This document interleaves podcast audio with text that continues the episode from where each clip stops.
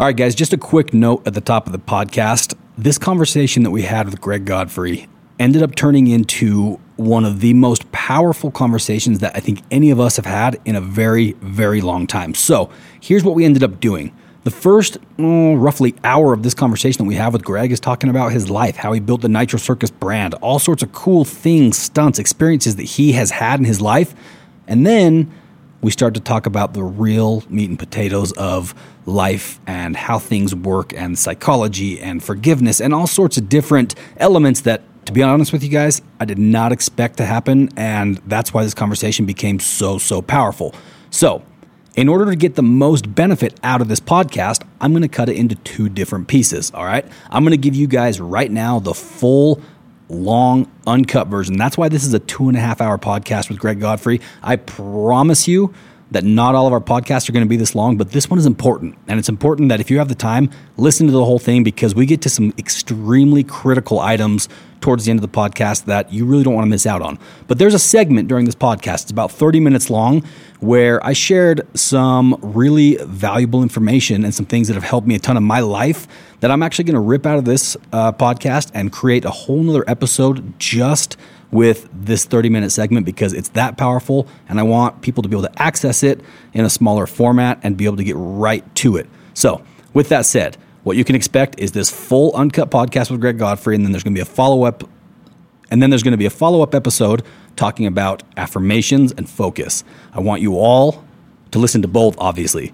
But if you only get a chance to listen to one, please, please, please listen to the Affirmations and Focus podcast. It's 30 minutes, and I promise it'll be some of the best time you've ever spent in your entire life. So, with that said, thank you for being here with us, and let's get this thing started.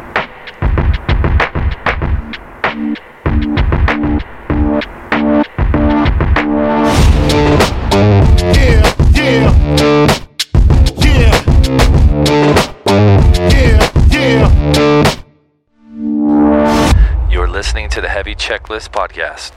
So, uh, last couple podcasts, we've left you guys with some very simple, basic, uh, you know, marching orders. Like I said, uh, things that you can do. So, what we're going to do as we start moving forward with the podcast is we're going to figure out ways to get you uh, basically accountable for what we're leaving you. So, if we give you a task or a checklist uh, on social media, we're going to start finding ways for you to prove to us that you're actually creating those vision boards and you're taking those cold showers. I've had more messages from people telling me they're taking ice baths and cold showers than I actually ever expected to receive, and that is awesome, including some of my best friends that are sitting around the table right now. Guys, how we doing on that? I'm taking cold shower every morning. Feeling great. I think I'm 14 for 14. I've been doing Wayne. the cold shower as well as a little bit of snow dipping. So listen, Oh, extra. The, majority of the listeners already know who's talking, but I will give the new listeners just a quick rundown of what's happening at the, at the table. Uh, my name is Dave Sparks, aka Heavy D. Um, I am on the Discovery Channel show Diesel Brothers, and I have my partner in crime here, Diesel Dave. What's up, everybody? And next to him, we have my lifelong friend and real estate everything go to mentor guru, and somebody who grew his business right alongside my business at the exact same time and almost the exact same pace, Mr. Kenny Thompson.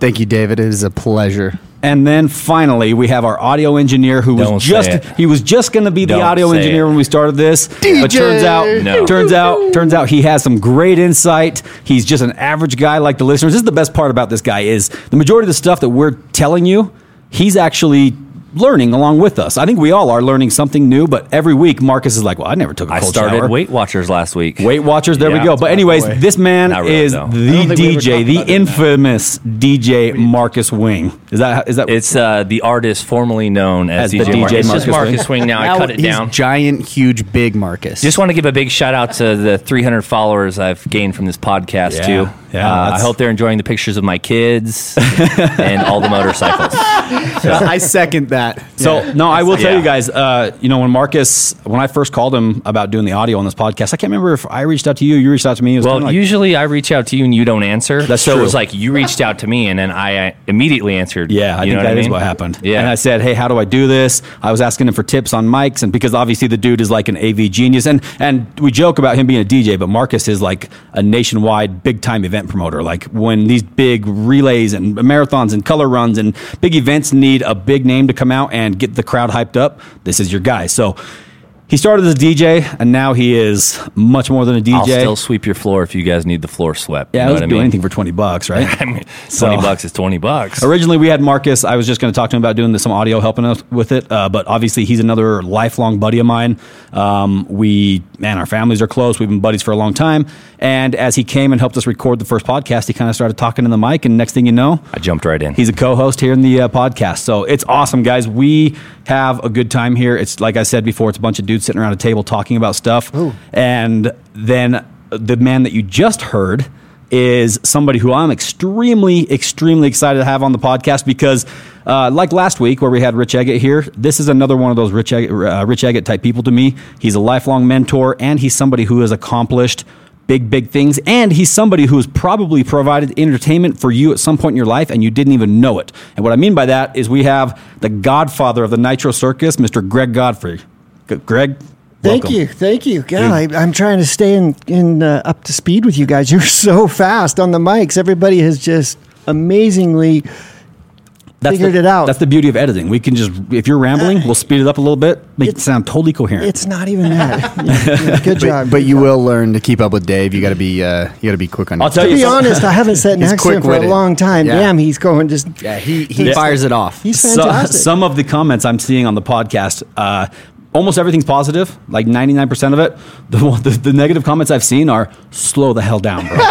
Apparently, I'm a fast talker. I just start Do start I going. need to make a sign to hold up that says yeah, slow, it down. Just put up like a Slow yellow down. I'm just gonna for me. wave a little bit. Yeah. Uh, no, I'll tell you, I do. breath. I do run into that a lot on the show. Uh, we'll be doing, you know, an interview or something like that, and I'll start talking, and, and the producers will be like, "Hey, slow it down. I don't want to slow down. I want to get the information out and Yeah. move on to the next thing. Like that's how I. That's how I am. Your brain's moving too quick. it's moving too quick. My mouth is just trying to keep up. The, Well, the reality is too is you'll forget what you're thinking about if you don't say it right now. It's the squirrel in the nut, right? Yes, like it's, absolutely. it's just abs- and I think a lot of us at the table probably suffer from that, which is why No, Really?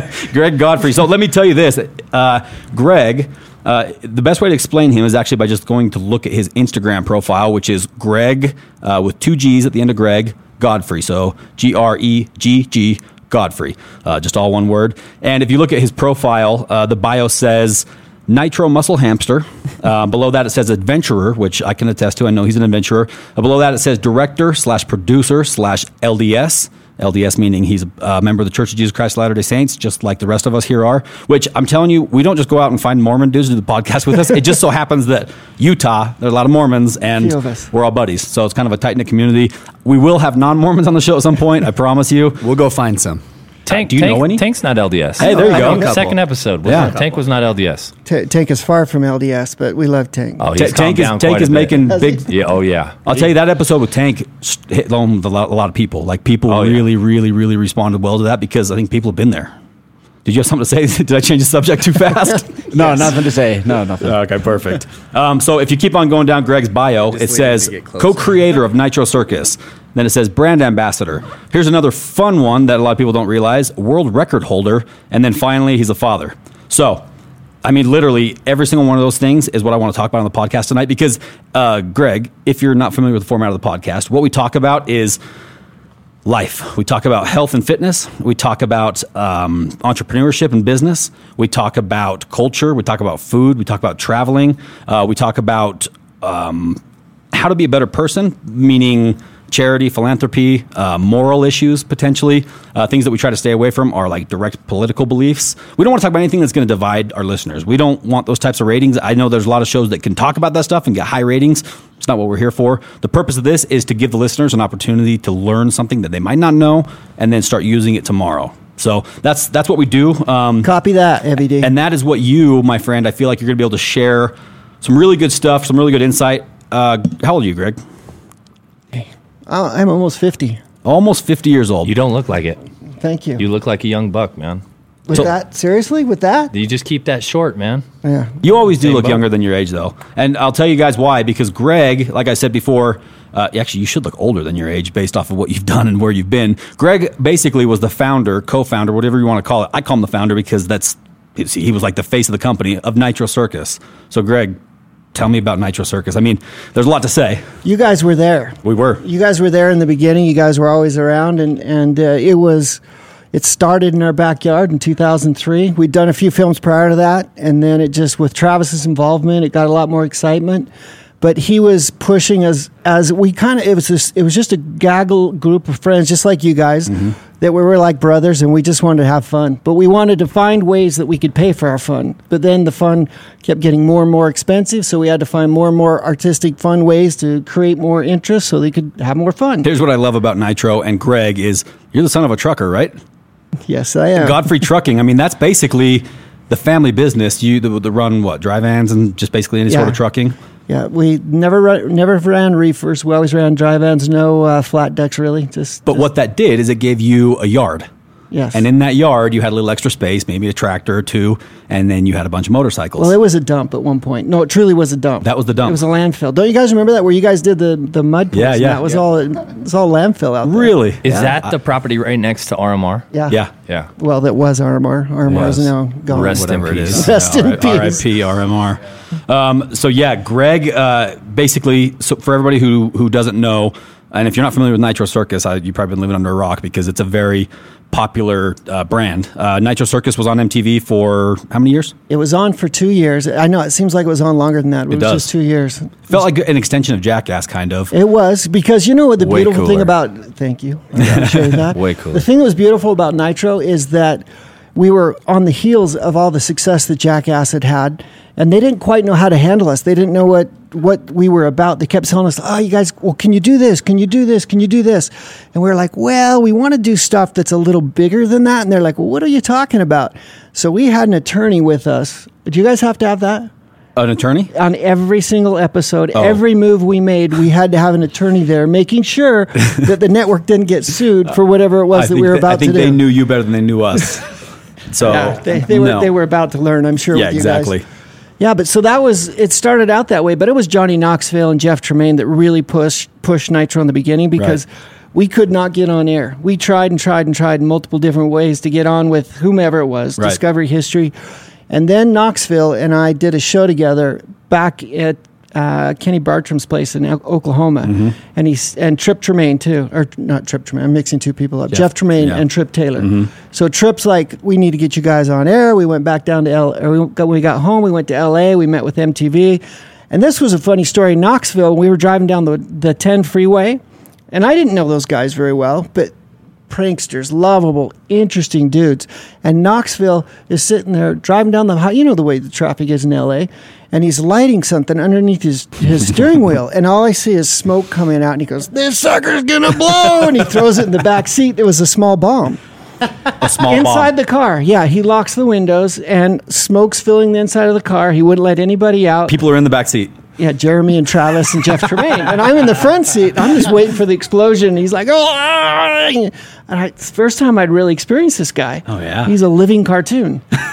and so he just. So even when the camera's not rolling. Oh yeah, Johnny's Johnny. Oh yeah, yeah. I'll tell you. I'll tell you another interesting story about Knoxville. But they, so whatever this was, I was just waiting for this thing to just blow the windows apart, cause all this commotion on the 10 freeway, and it just goes. It was like a Wile E. Coyote cartoon. Goes. that was it.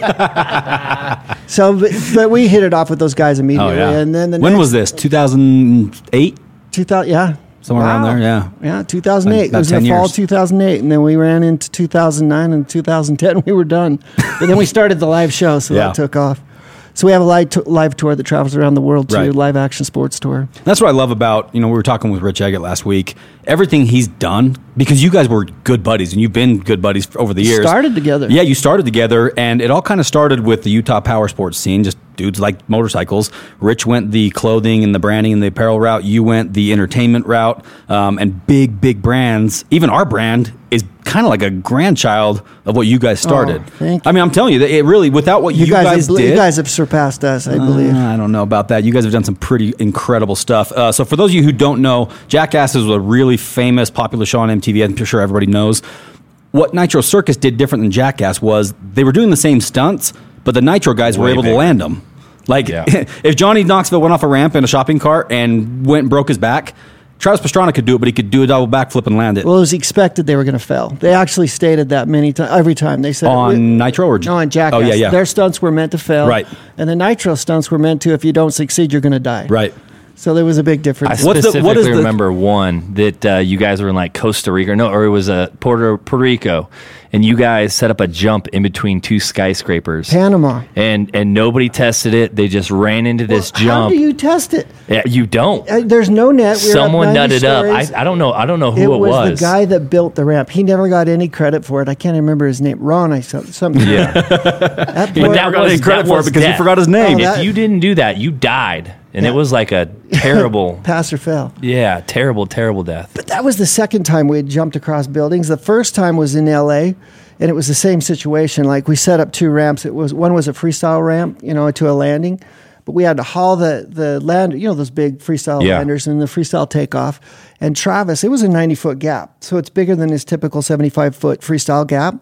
And he's just like, I remember it, this is typical TP. He had no run up. I mean, it was basically from this wall to that window. I was a little further than that, maybe double that size. But he started out in second gear and he just, I, I, I just drove, just dug in and drove it, and he flipped it. Was this a nitro stunt? It was a yeah, it was night. It was on Like one of the show. earlier episodes? Yeah, Oh, was, yeah. and it was intense. It was so terrifying. So the basically, Greg, you before any of the nitro stuff really started, before you even had a nitro brand, your first one of your first big like notable moves was sending Travis off the Grand Canyon, right? Was that you? Yeah, Global addiction. Was there anything before that? Like that was that was one of the first big stunts you guys us? did. Yeah. Well, we did that stunt in '97. I did it with a guy that was a, yeah, that was a no-name base jumper, and I th- this was kind of a good story. So we go out, and I'm trying to make a name for myself. We had no money. We just loaded him in our pickup. I paid the guy a thousand bucks. We had two bikes. I got the helicopter out of St. George, Utah. And he's going, Did you get a permit? Did you get a permit? And I said, Absolutely. I a permit. I didn't even know where we were. I knew we were on the edge of the Grand Canyon. It was on the re- Indian reservation. Yeah.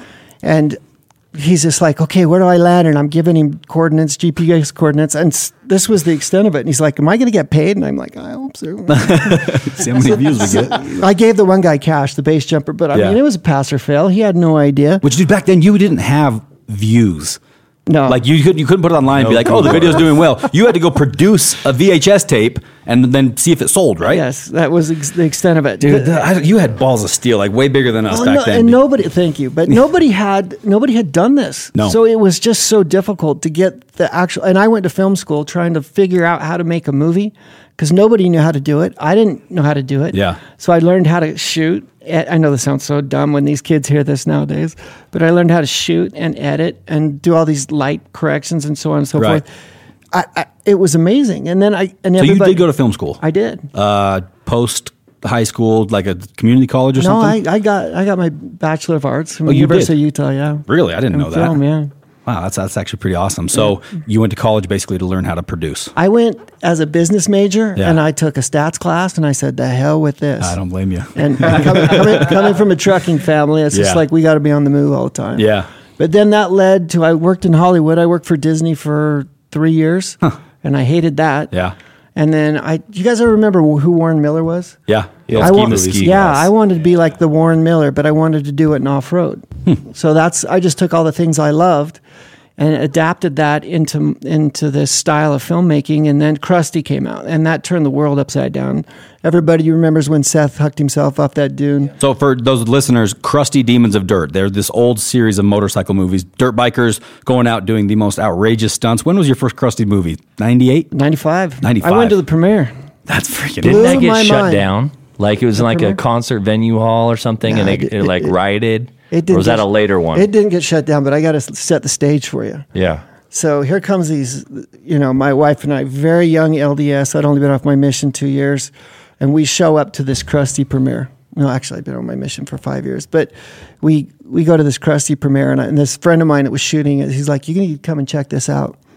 It blew my mind. I mean, there were strippers everywhere in there. There was a girl covered in whipped cream. There was another. There was another girl wrapped in cellophane. But wasn't this your premiere? no, this is No, the crusty Crusty's. premiere. Crusty's wasn't your movie. No. Crusty's was before you. Right. Yeah, okay. yeah. Crusty wasn't my. That's what kind of opened the whole genre up. Right. though.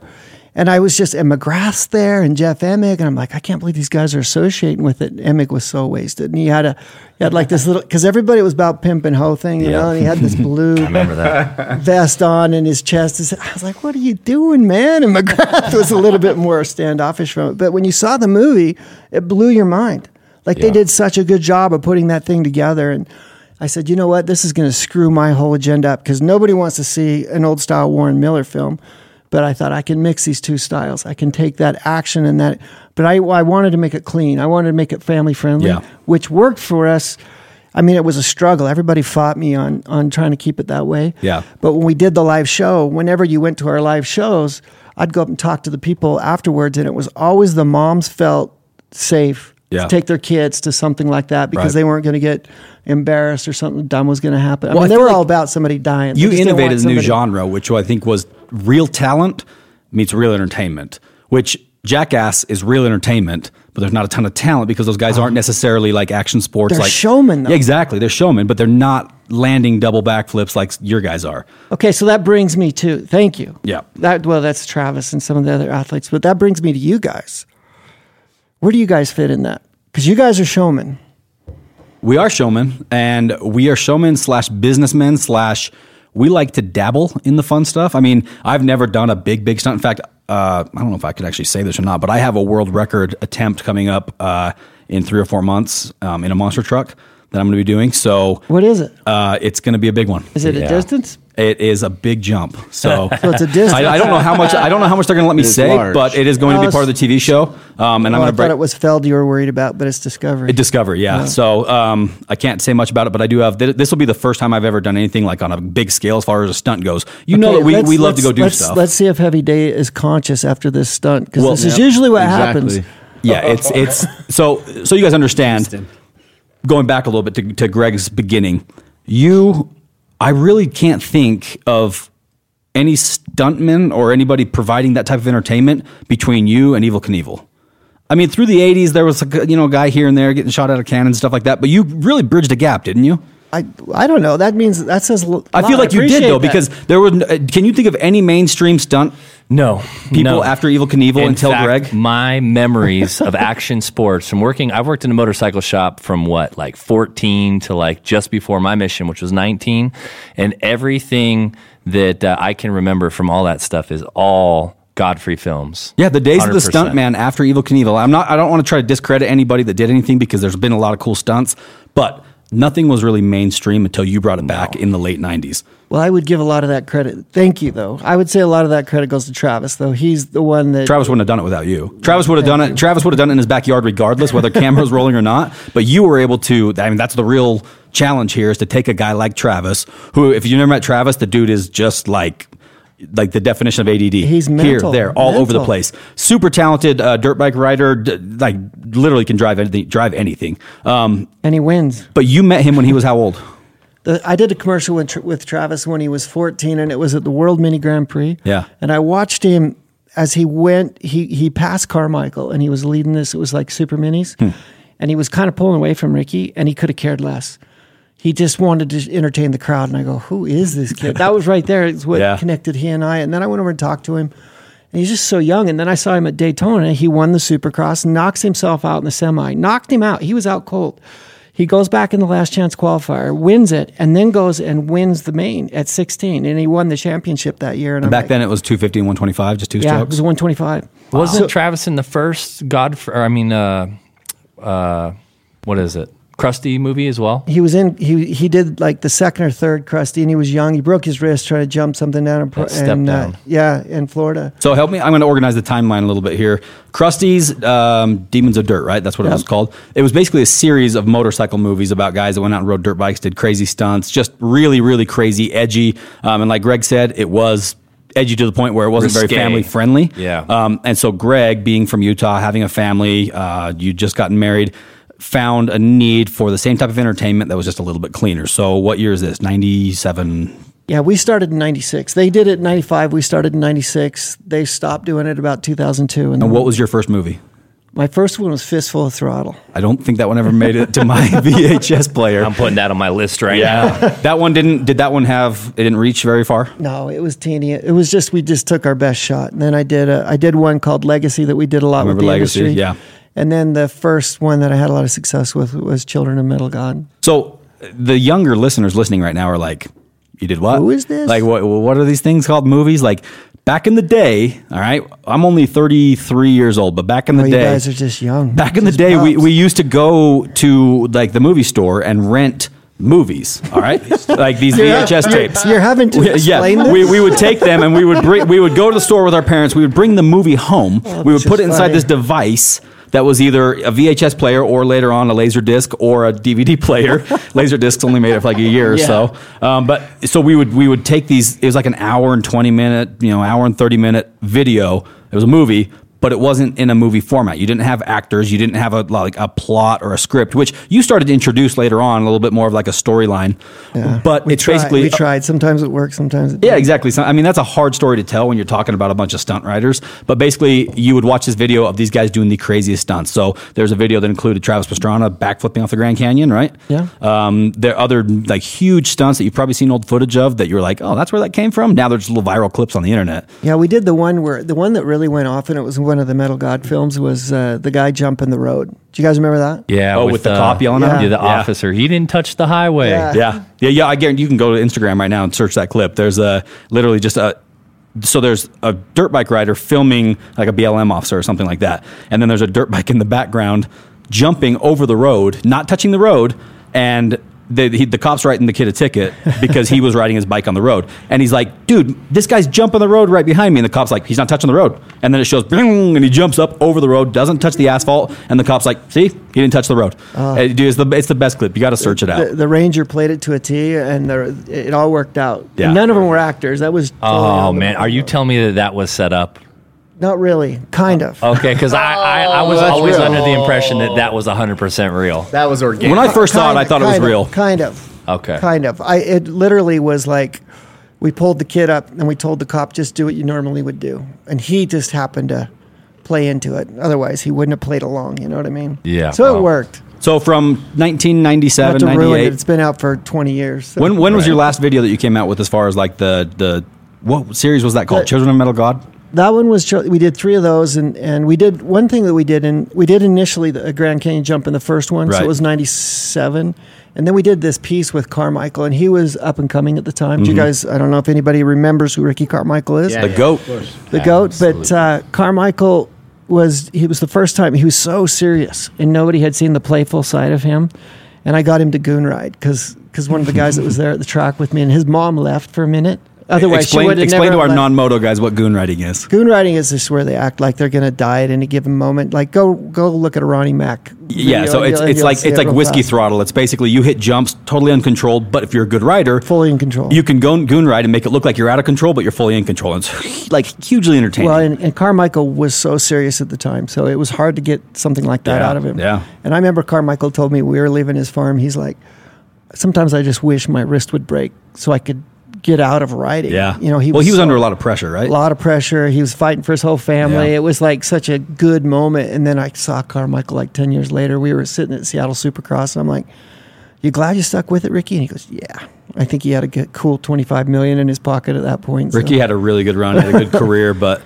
at the same But- time, there's guys who've had a lot more fun than Ricky. Yeah, but he was amazing, and it was so that was the first one, and then we had, and then we got involved with Travis on the Metal God three film. Then we did Global with the local company here, Ojo, and then These were all under the brand of Godfrey Entertainment, Right. So that's how you knew it was a, it was that because you didn't really have like a it wasn't called a Crusty's video or anything. It was basically a Godfrey video. yeah, we were changing the How, title. how many Yeah. have you done? How many of these videos? How many under, movies? under Godfrey? Yeah. Uh, about thirty. I don't even know. That's How many good how many made it big that people would have that, like heard about? Well, there was the Thrillbilly series that did really well. That was a television show too, wasn't it? Yeah, but that was a movie series we had at one point, and that's where we started all the crazy crossover stuff. You know, do you guys remember that with the trucks and everything in the air at once? Oh yeah. and Yes. helicopters and semis and So, monster trucks. If you're listening, uh, go to YouTube right now and just Google Godfrey Compound or um, go, uh, Thrillbillies. It's, it's Nitro Circus crossover. I think is where you're going to get the most. And so it. you'll see these videos. uh, What Greg's talking about is he took this fusion of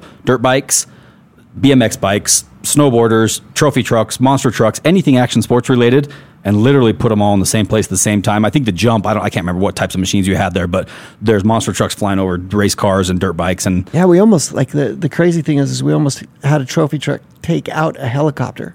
I remember that. You I guys remember yeah, that in, yeah. Mm-hmm. the, in the Nitro 3D movie? and that all happened here in West Valley. Yeah, he barely missed. Like we were, t- I kept the the pilot was amazing, but I'm telling him to crab in tighter, and I'm screaming at him on the Alert. and and here comes the trophy truck, and I Kurt, I don't know who, no, it was Willardson was driving it. Yeah. And he just kept her pinned the whole time and just barely missed the helicopter. Dude.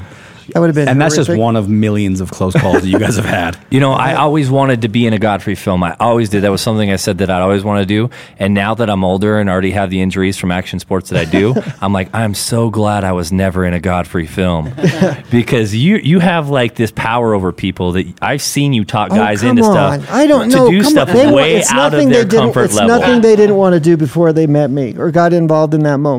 I'm just glad I did. I, I, I would. I think I would be even farther broken. That's how Godfrey You know? is, though. Greg here has like kind of a big brother vibe. You always have to everybody, and I think that's why people are like, "Well, if Greg says it's okay, I'm going to go do it." Like, I trust Greg. The best part about Greg is, so you remember the church, the LDS church here. You remember it, right? Yeah, I remember it. Rich Rich Eggett has always told me something very funny about Greg. He's like, Godfrey's the best dude in the world. He's such like a good, solid know dude. where got, this is got going. strong morals, strong standards. But he's also the guy who's like, this church is so effing true. He's like, he's like just so uh, so to kind of like I the explain worst to listeners. mouth is what he well, he's just, he's very like he's very like you're just a trucker son. That's the best way to put it. Like well, my nephews have the same problem. Have you noticed that? Heard Yeah. a little here and there. Heard a little here and there. But uh, good dude, good family, and big family roots here in Utah. Greg, you have how many kids? I have three, but with the culmination of my brother and sister, there are 13. So when I first started hearing about the Godfrey kids, basically your kids and your nephews and stuff, I never knew whose was who. I thought you had nine kids, and I That's what everybody Same. thinks. Everybody thinks that they're all your kids, which I mean, honestly, they that's, it's all family. You guys are all that close. Where Yeah, but if I had nine kid, kids, I probably would have had a lot more fun in the process of that. So. so um, basically, back to the timeline: 2003, 2004. You kind of stopped the moto movies. No, no, the motor movies didn't stop until 2010, I guess. Okay, so basically, when Nitro, It was they the- were going right with Nitro. Yeah, it was the live tour that shut down the movies for the most part. So how did Nitro become about? Nitro started like I I needed a brand. I, I was doing these films and I was surviving from year to year and it mm-hmm. was killing me. And it was just the amount of effort I had to put in to keep every time to rebuild this thing. So I'm like, I need a brand. I need a brand. Travis and I had known each other for four years prior to that. And I'm like, that guy's the guy I want to build the brand around. And so I was, I grew up around the drag racing scene. My dad had a race tra- racetrack here, Right. Bonneville Raceway. He oh, yeah. started. So I grew up around Shirley Muldowney and Don Garlits, and I remember those big fuelers coming up next to me and, and just vibrating me and just shaking me to the core. And I go, I don't know what I'm going to make, but it has to have nitro in it. It has to have the name nitro because that thing shakes me to the core. Yeah. So it helped me have a good vision of what I was trying to create with it. And then Jeremy, he goes, Hey, I was just sitting, I was thinking, you know, maybe the part of the other part of this, Jeremy Rawle, is Right. it could be circus. And I'm like, uh, uh, kind of makes, but everybody in the beginning said, that's the stupidest name I have ever heard. Right. and I remember Roner telling me, like, before he passed away, th- was it four years now? Yeah. He was like, that name was brilliant. And I said, Eric, everybody hated that name. The only reason that name became brilliant is because the brand worked. So Right. whoever's out there trying to build a brand, don't ever get caught up in the name. Right. The name doesn't mean anything. It's you can literally have the shittiest, worst name. Absolutely. But if you come up with, like, if you become what you became and you provide that quality, like that high quality level of entertainment, it doesn't matter. Yeah, fill the holes. It's Yeah. like that's the more important part. Worry about the content. Right. Don't worry so much about a name and your logo. And It was a good name, would- though, Greg. I, I Well, when I first heard it, I thought it was a solid name. Yeah, but everybody thought it was Travis. I have an article framed that Yeah. says I hate the name. Andy Bell. I hate the name. Do you guys remember Andy? Yeah, oh, yeah. Sure do. Yeah. What does he do now? He's a Toyota rep. Well, no, he's he's making commercials for Toyota. He's Yeah. doing really well. Yeah. Huh. He's living down in Long Beach. He, told me he wants out he of married LA. Miss though. Supercross. Aaron Well- Bates. No longer together. No longer together. He's got a new wife with two beautiful kids. Yeah. And Are you still close to Andy? You guys yeah, still buds? Yeah. And he's a talented dude. That is a dude that can walk in anywhere, anytime, and, and get whatever he wants, right? Everybody loves Andy. Yeah. He's like the pretty boy. He was well. He was a good PR guy for us because he helped open a lot of doors. He called himself a washed up uh, dirt bike rider, um, and then he just kind of became entertainment. Oh, he was a funny bastard. though. Yeah. he did, and he talked Dojo. He talked Wonderly and Pratt into so many things. Yeah. over there, they paid for way many, th- way more things than they realized. Yeah. And that's what. Thank that- you, guys. That's yeah. That's what. Uh, that's what Bell was good at. So, what year was uh, Nitro founded? Maybe 2003. So it was founded in 2003. We had the so we ran the movies up until two. Well, we ran them up until 2010. Then in 2008, the live the tour or the show on MTV started, and that that's what exploded us. Back then, we were getting, and we were we were running in conjunction with Jackass and Rob Dyrdek's show, Fantasy Factory. So we they had, they called it the man hour, man's hour on, which was more than an hour, but on MTV, and they helped build our brands. We helped build their brands. Right. And we were getting at that time six six O ratings. It seems it seems ridiculous. Sixes? Yeah. Back when people used to watch It's TV? different. It's different. Just And- help the listeners understand. A six, so our show rates really well, and we get like 1.5, 1.8, and that's like a strong rating. It is strong. WWE gets like a two or a three, and that's like the most highest watched show on cable TV right now. You're getting sixes. That It is. It was a that different world, though. Insane. It was a different world. But, well, there was no other like other entertainment out there. Yeah, it wasn't. People wasn't were on dial-up internet. and- yeah, there was no such thing as watching it on your phone. Right. So that then the that all was working really well, and then all of a sudden the live show or the, the TV show went away. Right. We got in a pissing contest with the heads over at MTV. How much of that Imagine can you talk about? I, I don't. I don't want to get the No, details, but tell you. it was it was very abrupt because Yeah. Nitro was killing. it. I remember I used to like. I never used to watch TV, but I would always watch every episode It- of Nitro because it was a good show. It was Red Bull and, and MTV started fighting because Red Bull really backed us, and I felt built Nitro Yeah. to, a, to a lot of extent, not only with their affiliation with Travis, but just with they how much they supported us, and that went all the way back to Austria. And they're a big brand, a lot of power. They went in and told MTV. They said um, the MT they had a ten million dollar budget to spend with MTV, and MTV or Red Bull came back and said we're not we're pulling our budget, pulled their whole budget, and gave it to us. And MTV goes, no, you don't have a TV show anymore on MTV, and pulled our show. Like that's that happened. quickly? That quick. So it happened in a matter of a week. Jeez. So that was the end of that. But it actually opened the door of what came next was even bigger. So The live tours. Yeah, you just never know. Right. Just keep driving. You got to keep driving. Right. And, and so I'm like, all right, that door's shut. Where do we go now? And we got involved with a guy by the name of Mike Poor out of Australia. Uh-huh. And this was, it even was better. It was more serendipitous than I realized because now all of a sudden we could start over there and build our live tour instead of just doing it in the US. So Right. so we took this time and all through Australia, New Zealand, and on that side of the world, built the live tour for three years. The timing was serendipitous because was. like action sports era in the states, as far as like freestyle moto and that kind of stuff, had kind of peaked. Well, we were I think we were peaking I think it peaked in about 2012. But yeah, it yeah, was it, was, on its way. It was on its way to peak, and then you guys obviously going overseas. You can go to Australia right now and go do a backflip, and people are going nuts, right? We we still we sell shows. It's it's this the fans are you got they would eat you guys alive over there. Yeah, we actually do have a big audience in Australia, and Oh, it's, they're, it's on our list. They're the biggest rednecks in the world Yeah. over there, and for us too. I mean, it helps. And then you go over and and uh, so you just any any place you went, Brisbane, Australia, or I mean Sydney and Matt, uh, what is it, Adelaide, and Perth, we could show up and put eighteen thousand people in that stadium night after night after night, and they would. They're ravenous. in fact, in Perth, we had to put a fence around us Yeah. because they were just they would attack the stage after the, and we're following we're following U2, you, U2, we're following U2 and Lady Gaga. Yeah. and we're selling out stadiums more than th- they were selling out. That was an awesome feeling. That is awesome, and then all through New Zealand, we outsold we we almost doubled what U2's audience was. right? and I just knew this was a moment in time. It was never going to recreate itself. We just got lucky. Right. And then we, so we primed the pump, primed the pump in those that side of the world. And in 2013, uh, we came to the U.S. for the first time, and that was something. I mean, Ethan and all of them were a part of it. I was so happy. My whole family was a part. The When he kids talks about performing. Ethan and, and um, who's the other? you Gavin, Gavin. Josh, and and Chandler. These are all your Preston, your and- kids, nephews, like Yeah. just that's the family, and these kids are all out. They're like natural born talent. I don't. I don't know if they're na- like Ethan. let's get- Ethan got lucky. Let's be honest. Ethan could not, couldn't finish school.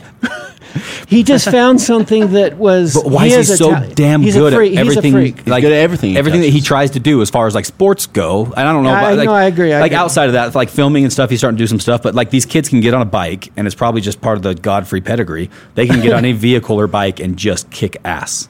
They, well, Yeah. they you know thank you, but they've they've uh, they learn they learned through some hard knocks, knocks, and their mothers were really good about.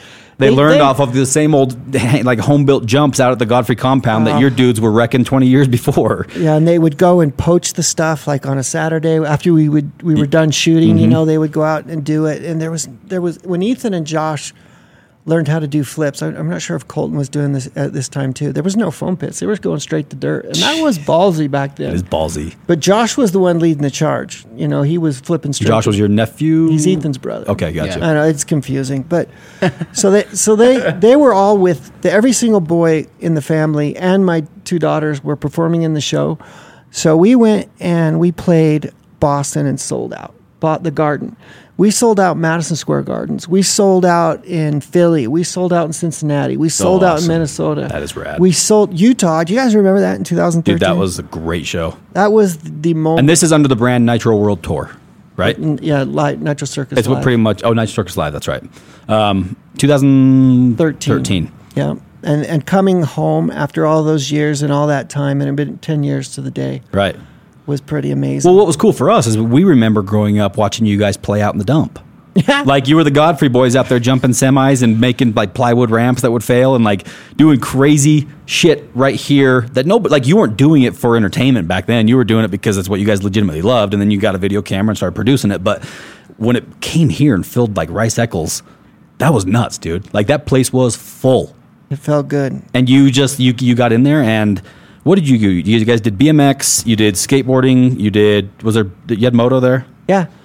Yeah. Are you talking about the World Games or the Live Tour? Are we t- which one are we talking? I don't know which I don't know if I went to. The I live think tour. the Rice Eccles one was the World Tour. was Where was the World- live that tour? was Was World World Tour. Games. Live tour was the Live Vivint Tour Arena? was in Vivint. Yeah. And So what that was was that? more of the show. okay. That was the two-hour show. Yeah. That- what you're talking about is I don't- I the, don't think I is went the to World live tour. Games. I That was took, a little different. I different. took uh, the two oldest kids to that to that one. The live the live show. Yeah, I, did, I didn't see that. So that was still the same concept though. well, no, no. It's there's a difference because who saw both? I've seen both, but I didn't I didn't go to the live to the games. I went to the live show. Okay, so the live show, in my opinion, was much more entertaining. The live show is it was two hours of just it was in your face Bangers. Yeah, I mean Nonstop. after banger after, and we Yeah. told a better story. Yeah. The World Games was drug out over you know four hours, and it was most it was meant to be more of a competition. Right. What, So that it was was a- almost like bigger ramps, and it was kind of elevating what the X Games It was, huge. right? It was huge, but I still like the live tour better. So the I would li- agree. The live tour was done on a Saturday night in January. What would that have been? Almost eight years ago. The In- first one Yeah. here, and so we had four thousand people sitting outside the arena trying to get in. That was magical. That's awesome. Have my whole family there. I mean, performing in the show. Tyler got knocked out. Ethan's little brother, really bad. It was on that Zorb ball. Yeah, I totally I don't I totally forgot about these are two different like That's okay. two different worlds. But I what's what's cool is I fit in my they've lot, they've like it, it talks about like the evolution of your brand, talking about you know starting out in the dump, starting out in, the, in the in the trucker you know in the back lot of your of your truck yard, um, and then building this massive media mogul like this brand that went out and you know MTV picked you guys up, and then the last eight years of all this have been interesting because the evolution is kind of went a couple different ways, right? As far as the what you're doing now versus what Nitro's currently doing versus what I mean, you're still you know Pastrana's still one of your best friends, but you guys don't necessarily work together on a day to day basis like you used to. Yeah, it's Right? a little different. Well, Travis has his family and his life going on. It was just I feel proud of the fact that most of the people on our show Right. are pretty big family people. They're, Yeah. they're it resonates around making sure they take care of their family. So What do you think if you had to like? that. I know this is a hard question to answer, but what would be the the key elements of the whole Nitro brand that made it a success? Nitro started. I know this sound, might sound a little silly, but the whole Nitro thing was started off of trying to teach my kids not to be afraid. Hmm. That's where the whole thing started. I just had to find a reason, and I, I had to go right to the core, and it was about my children, and it was about how they. I don't want to be afraid, no matter what it is. Right. And that resonated. That ended up. That ended up going into my nieces and nephews and everyone else. Just spread throughout the whole family. How, how old were your kids when you were trying to instill this? Because Dave and I talk often about, you know, the world's influence on them uh, versus, you know, some of the influence we'd like for them to have, right? So share a little bit about that. How old were they when you first started thinking about this and wanting them to not have fear? they were about five. You know, I, I watched my nephews and nieces were a little bit older, but my, my oldest daughter was five. And then my son had a horrific accident when he was it was 2002.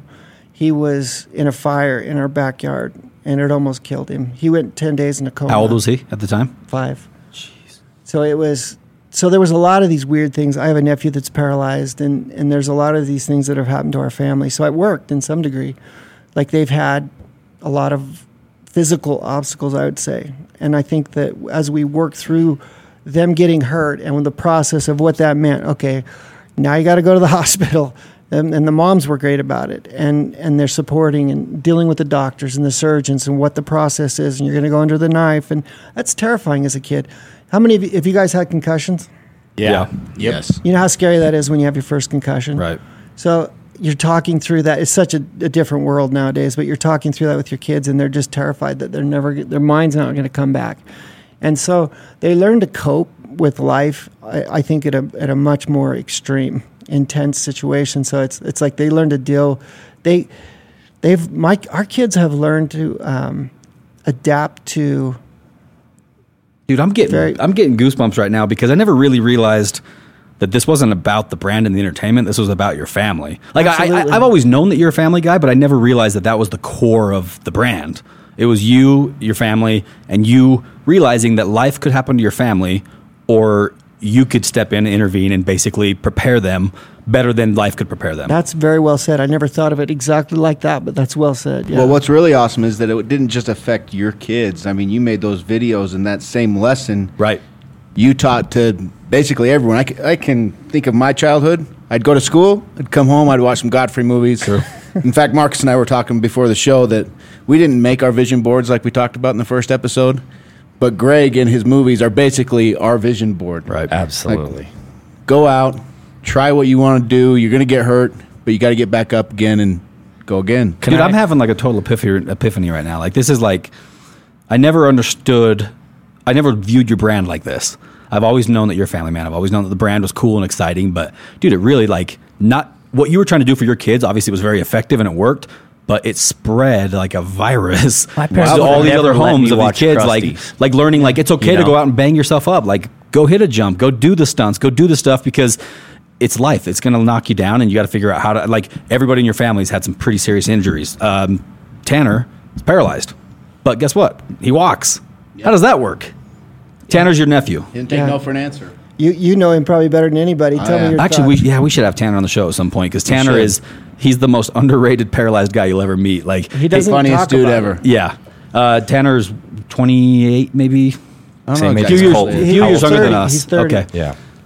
I'll let uh, Diesel Dave tell you about Tanner because we're all pretty close to Tanner. Dave's really close to Tanner. Tanner Tanner was in a motorcycle accident. I think when he was eighteen. Thanksgiving. Ish. Yep. Seventeen. And- no, eighteen. Yeah, right around there, paralyzed, and they probably told lots of times he was never going to walk again. And he's the type of kid who is not going to let someone tell him he can't do something. He's going to be determined, Tad stubborn. work hard. Yeah, just a little bit stubborn. stubborn and sarcastic. The bastard, you never know whether he's laughing or joking or like making fun of you. Like I, I still don't know how to read Tanner. I like I know Tanner better now, but when getting to know him, I'm like, this kid's a dick. And I'm like, no, this is the nicest kid in the world. I'm No, like, he no, he's a dick. he- he- he's he both. He can be a dick. as Yeah, but Tanner's so Tanner got in the the wreck and became quadriplegic or paraplegic. paraplegic. Um, legs, basically from the waist down. Exactly. So, um, but now he goes to the gym every single morning. He's working hard on walking again, and he's he basically tells his story that he's not going to sit down and give up and be paralyzed like they say that he should. He's going to take life by the cojones and and walk again. Can So I ask if you a you're- question then? If you're hold on real quick, if you're listening, go to T Godfrey one fifty five at Instagram. That's his username. Uh, follow his content because there's pictures of Tanner not supposed to walk and he's walking around on canes. And this is just like a small taste of stuff that Tanner's done. We'll get into you know check out other his stuff that he's done here. Check in a out his magician trick when he disappears at the poolside. It's great. That's a good one. what were you going to say, So Marcus? fast. So I've got a question. I've got a seven-year-old son who loves motorcycles just as much as I do, right? And uh, in the past, he started racing when he's four. And in the past three years, he's broken two collarbones. He's broken his femur. He's broken his humerus, and now just recently snapped his ACL. And he's seven? He's Oh, seven years old. wow. So he's got Last it in name him. should be Godfrey. Yeah, that's a Y- lot. yeah, and that's that's my question is is like as a father, I love seeing him ride motorcycles, and he's got it in him to where I don't think it's something he'd ever give up. But as a father, what where do you draw the line, and and where do you? I, I mean, I've I've had people call me terrible parent because I've let this go on, But I look at a guy like you and I'm like, okay, you can understand where I'm coming from. You have the love, you have the drive, the passion for motorsports and, you know, that, that, that uh, side of things. But as a father, how do you manage that? Do you know what I mean? You know, for for me, it was it was such a. My dad was kind of hardcore. He was the type that it didn't matter if you were laying there bleeding all over the ground. He'd say, "Get up," and he was he wasn't mean about it, but it was a matter of if you still had the passion to do it, he would support you. And it was more my my older brother was was more of that than even my dad. But I think as long as your as your son is is he's ha- he has passion for it, That's all he wants to do. and you, and your wife can tolerate it, or your significant other. she hasn't divorced me yet. yeah, because that's a that's a big one. Uh, I Yeah, I was actually mean, going to ask you, what happened? How did Tanner's accident affect your family? Well, my sister-in-law is gnarly. Yeah. like she is so. Tanner's mom is She's gnarly. awesome. She she's one of these that I don't Gnarly in what way? She's she in the fact that she just she never complained about Okay. it. Okay, I mean, she it was hard on him. Right. It was really hard on their family, but she was just she she she doesn't allow him to, to kind of wallow wallow Right. around in that. It, she's she's like, all right, this is our. My brother's like this. All right, this is our situation. Tanner's your brother's son. yeah. So get up. Let's deal with it. Let's go forward. And there were some. There were a lot of dark days, Yeah. and I don't think unless you've gone through that, No. you don't understand that there's it's it's a long road. It's, Right. It's years before you see it. The the most minute progress, and so you got to have a lot of faith and you got to have a lot of drive. But that, I think it comes back to passion. Even in Tanner's situation, or Jesse Nelson, or Doug Henry, or different people that have been paralyzed, like I, I see them attack attack their lives the same way, mm-hmm. even after they're injured, because they care about certain things that, and they're they're always finding passion. The, the worst thing you can do to your kid is take away passion. Passion drives them. You know, that's everybody. I hear everybody complain about their kid doesn't want to get off the couch. Well, the parents strip the passion away because they're so afraid of them getting hurt. Yeah. Allow them to be passionate. If- they're getting hurt, you know, try and direct them and help them avoid. I think that the as many ways as you possibly can as a parent to avoid the the collision of of how they're going to hurt themselves, but don't ever take passion away. I think I watched Robert Pastrana do that better than anybody I've ever seen. He was a little bit Travis's dad. he was a little bit overboard in some Yeah. ways, but I, I couldn't believe like um, Travis was next level gnarly. He's, he's an only child, you know. He's he's uh, he's raised. His dad was an ex marine, but Robert was. Everybody sees the one side of Robert coming across on camera how he's so hardcore with it, with Travis, but I saw the other side where his it caused a lot of contention in their relationship, the mom the mom and dad's relationship. But he was really loving and caring. But I, I saw that more than anything is that Robert was all about passion. He was like, I, I just can't imagine life without passion and whatever it is. It doesn't matter if you like sewing, you know, do that with passion. If you love, if you love building trucks, do it with passion. Right. You know, you guys, you guys translate and you sell, you sell your sh- spiel every day. I know this, but the reality is, is you have passion. You have passion, and that's why it translates into an audience. It's- Right. That's that's the thing you can't fake. Whatever it is, whether whatever's truly driving you or you or you or you, there's passion Right. To you've just figured out how to formulate in, that into something you can convert and people can digest it. Right.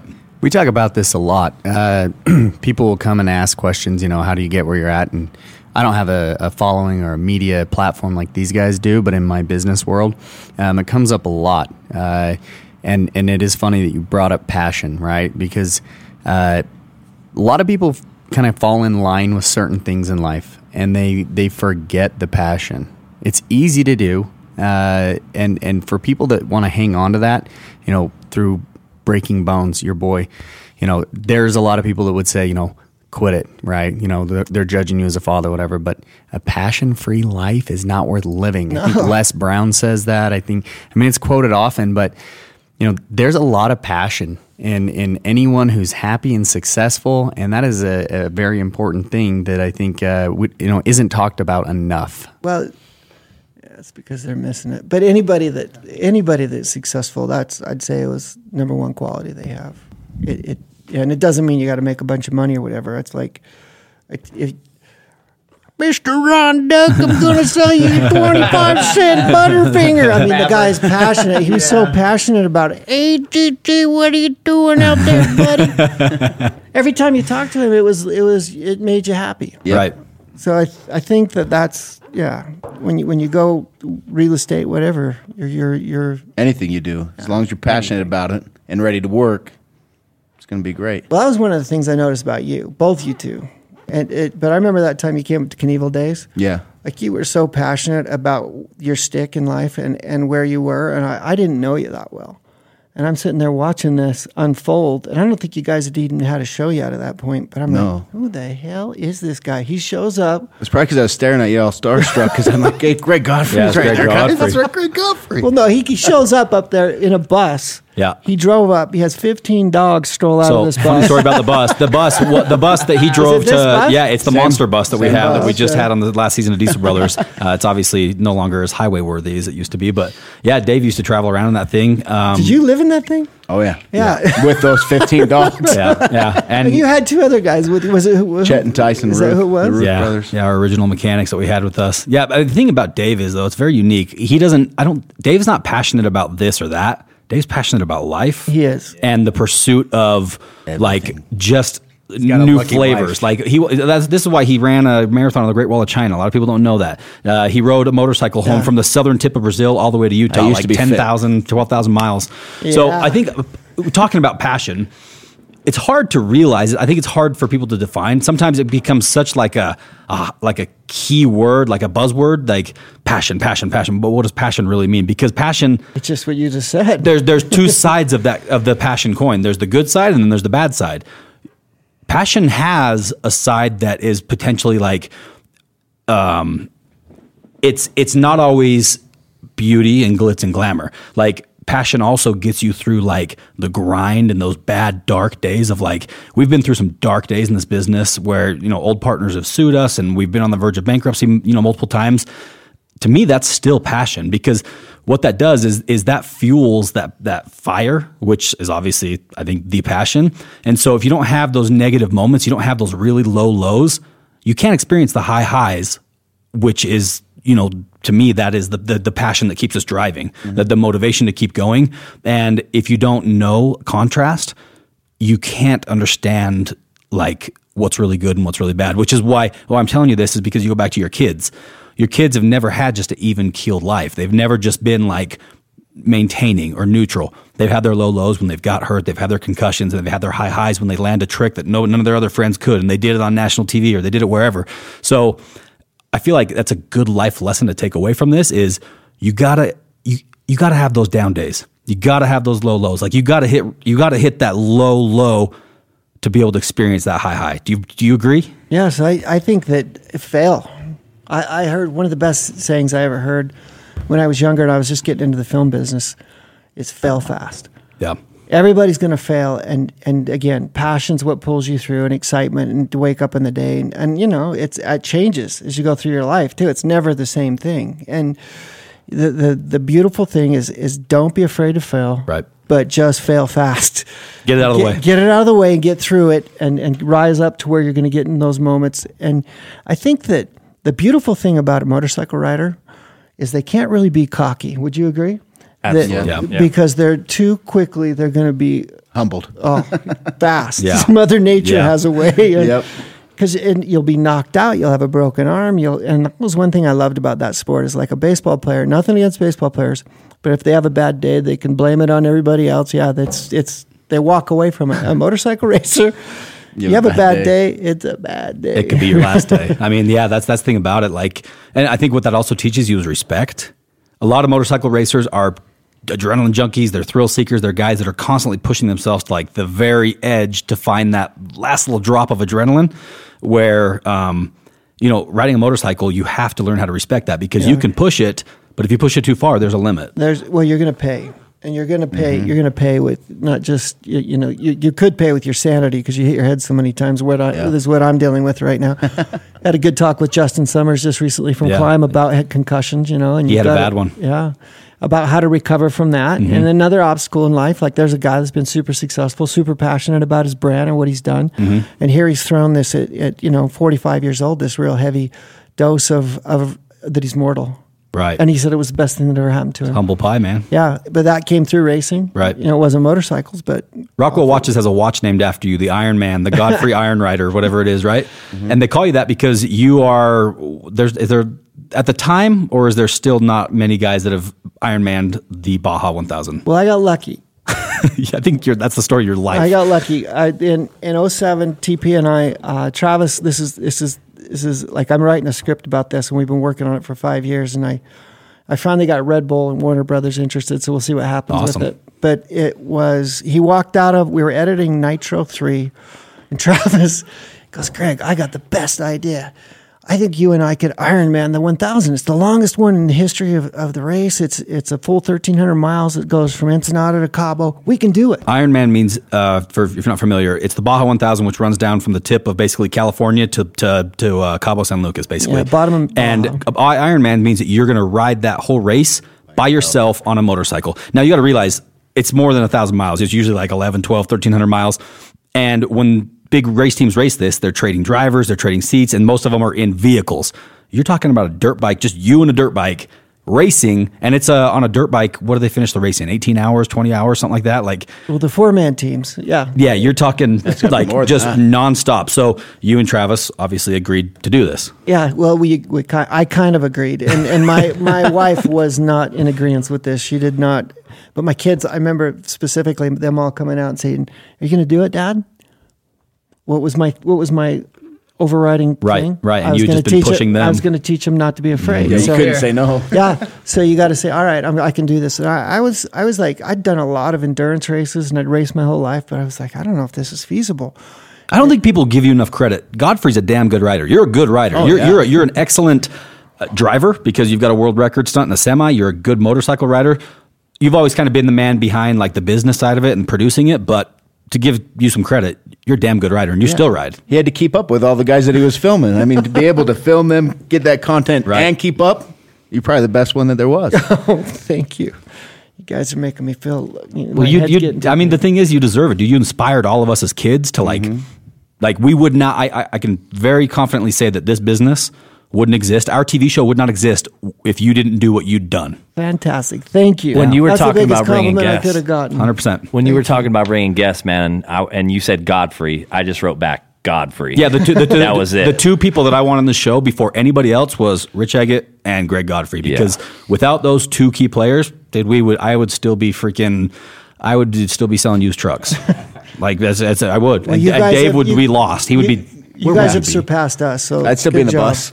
Well, we we just we I mean a lot of it's timing, a lot of it's you know we're all in the same shoes. Like luck, timing, and hard work. We all have that in common, and it's just a matter of when it strikes and how hard it strikes. So back to the Baja 1000. You wrote it, you did it.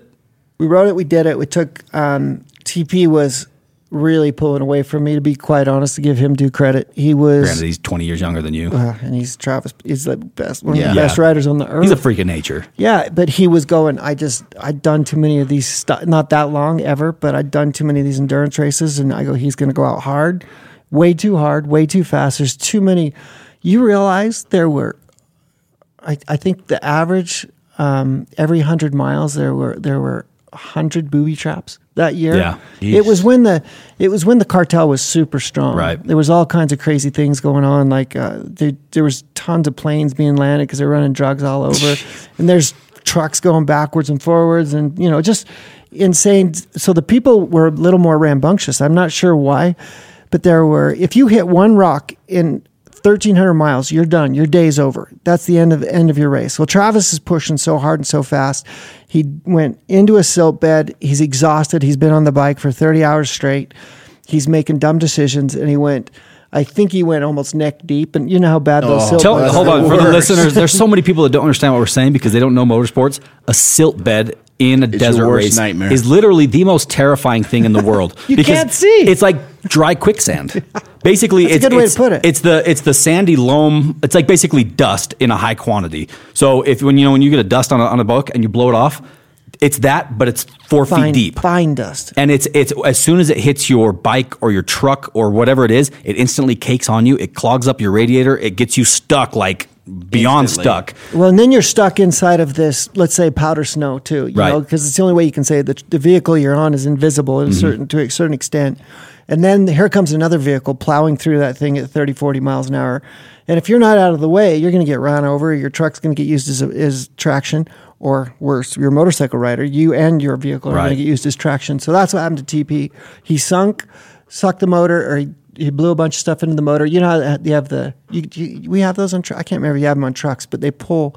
It's like a screen cleaner. Yeah, So it like a pulls on pre-cleaner. the yeah, it Uh-huh. pulls on the filter, so it's supposed to give it new life. He did that, and then it sucked in and destroyed the motor. Oh. So TP's life was done, but it was because he was making bad decisions because he was so tired, I believe. Right. And I 'Cause he kept, pushed too hard. I kept hearing over the radio, Travis is down, Travis is down, and I'm like, all right, the next pit, is he okay? Right. Yeah, he's okay. He's okay. He's just broke. And I knew where he was. He was a mile. He was 1,100 miles somewhere around there. He was 1,100 miles in. 1,100 miles. so just close. outside Concepcion. You remember that is down at the bottom? mhm. And I kept hitting all these ugly silt beds. And then I came up on where TP was supposed to be, and the sun was just getting ready to go down. No TP.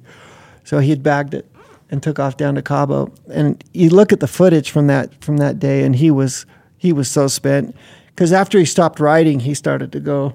Yeah. His his hands started to be crippled. Like if I would You kind of start to atrophy a little yeah, bit. Yeah. and your feet do the same thing, Uh-huh. and you get trench foot and all this weird stuff, and plus you're just tired. But So I But- did I did a small trip down there, uh, 100 miles a day, uh, not even nearly as far, and it wasn't even a race. It was just more like a, a tour, right? How did you do this? Like you didn't sleep? Are you saying you didn't, Didn't sleep? sleep. You just How rode many for hours? 30 hours? How long? 40. 40 hours straight. That's Oh my gosh. That's two days. That's eight hours I- shy of two full days. I watched the sun go, go down, watch the Oh sun my come up, gosh. watch the sun go down again. And you're not talking about a leisurely stroll on nice packed trails. You're talking, did the trucks, the trucks all pass you at some point, the trophy trucks. Yeah, they 'Cause you start before they- the trucks. They caught they caught me. I, I remember because I almost got used as traction by Larry Ross. A trophy truck, oh, Larry at Ross. 140. I'm going along at 110. Now this is I'll, I'll quickly get through this, but I'm going along at 110 just outside of uh, where's the place where the San San, Felipe? San Felipe. San Ignacio. Oh, yeah. So down down halfway down through there. And I'm asking the guys, like, where's the trophy trucks? Where's the trophy trucks? Because Robby Gordon said, just hold your line. I won't run you over. I'm like, yeah. And and I'm going at 110. I'm haul. I, that's fast. On a, what bike was it? 450? yeah. Okay. It was it was blown out to a 530, but I'm going along just tapped out, and you start to you get numb. You can't you know you can't. There's no depth perception. I'm super tired. I'm seeing things. There's googly eyed monsters running across the desert. I'm losing my mind. Your bars are doing this. Yeah, You're just, I, I just don't even Yeah. know what's. ha- I mean, I'm just focused on where I'm supposed to be, and I thought I saw a truck. Thought I saw a truck, and then all of a sudden I was overtaken by Ross at 140 on it on the dirt. Oh, you know, you guys understand. like when you're exhausted, he overtakes me, and my light goes out, and so I'm immediately just following the truck, trying to stay up on you know on the course because I don't know where I'm at. this is night. Yeah, oh. it's like three in the morning, and and my I'm just following him, and all of a sudden the bike just went out from underneath me. Luckily, I hit the ground, and kind of bounced around, and I was okay. But I, At, at kind anywhere between bounced 80 and around. 100 miles an hour. yeah, I don't know where it was, but the, I mean how fast I was going. But the truck takes off, and it took me a minute, and I just kind of sat there, and I'm like, "My life is it? Yeah, it my all hair? You know?" Arms, Yeah. everything. And then I saw a little dude kind of walking towards me with a flashlight, and it was a little Mexican. Picked my bike up. Nobody was around us except this guy. This little campfire. This, this is the Mexicans that you love, you know. Right. Little village, little fishing village on the Pacific side. He comes and gets me, drags my bike over. My light's gone. I can't figure out what's going on with it. They feed me an empanada.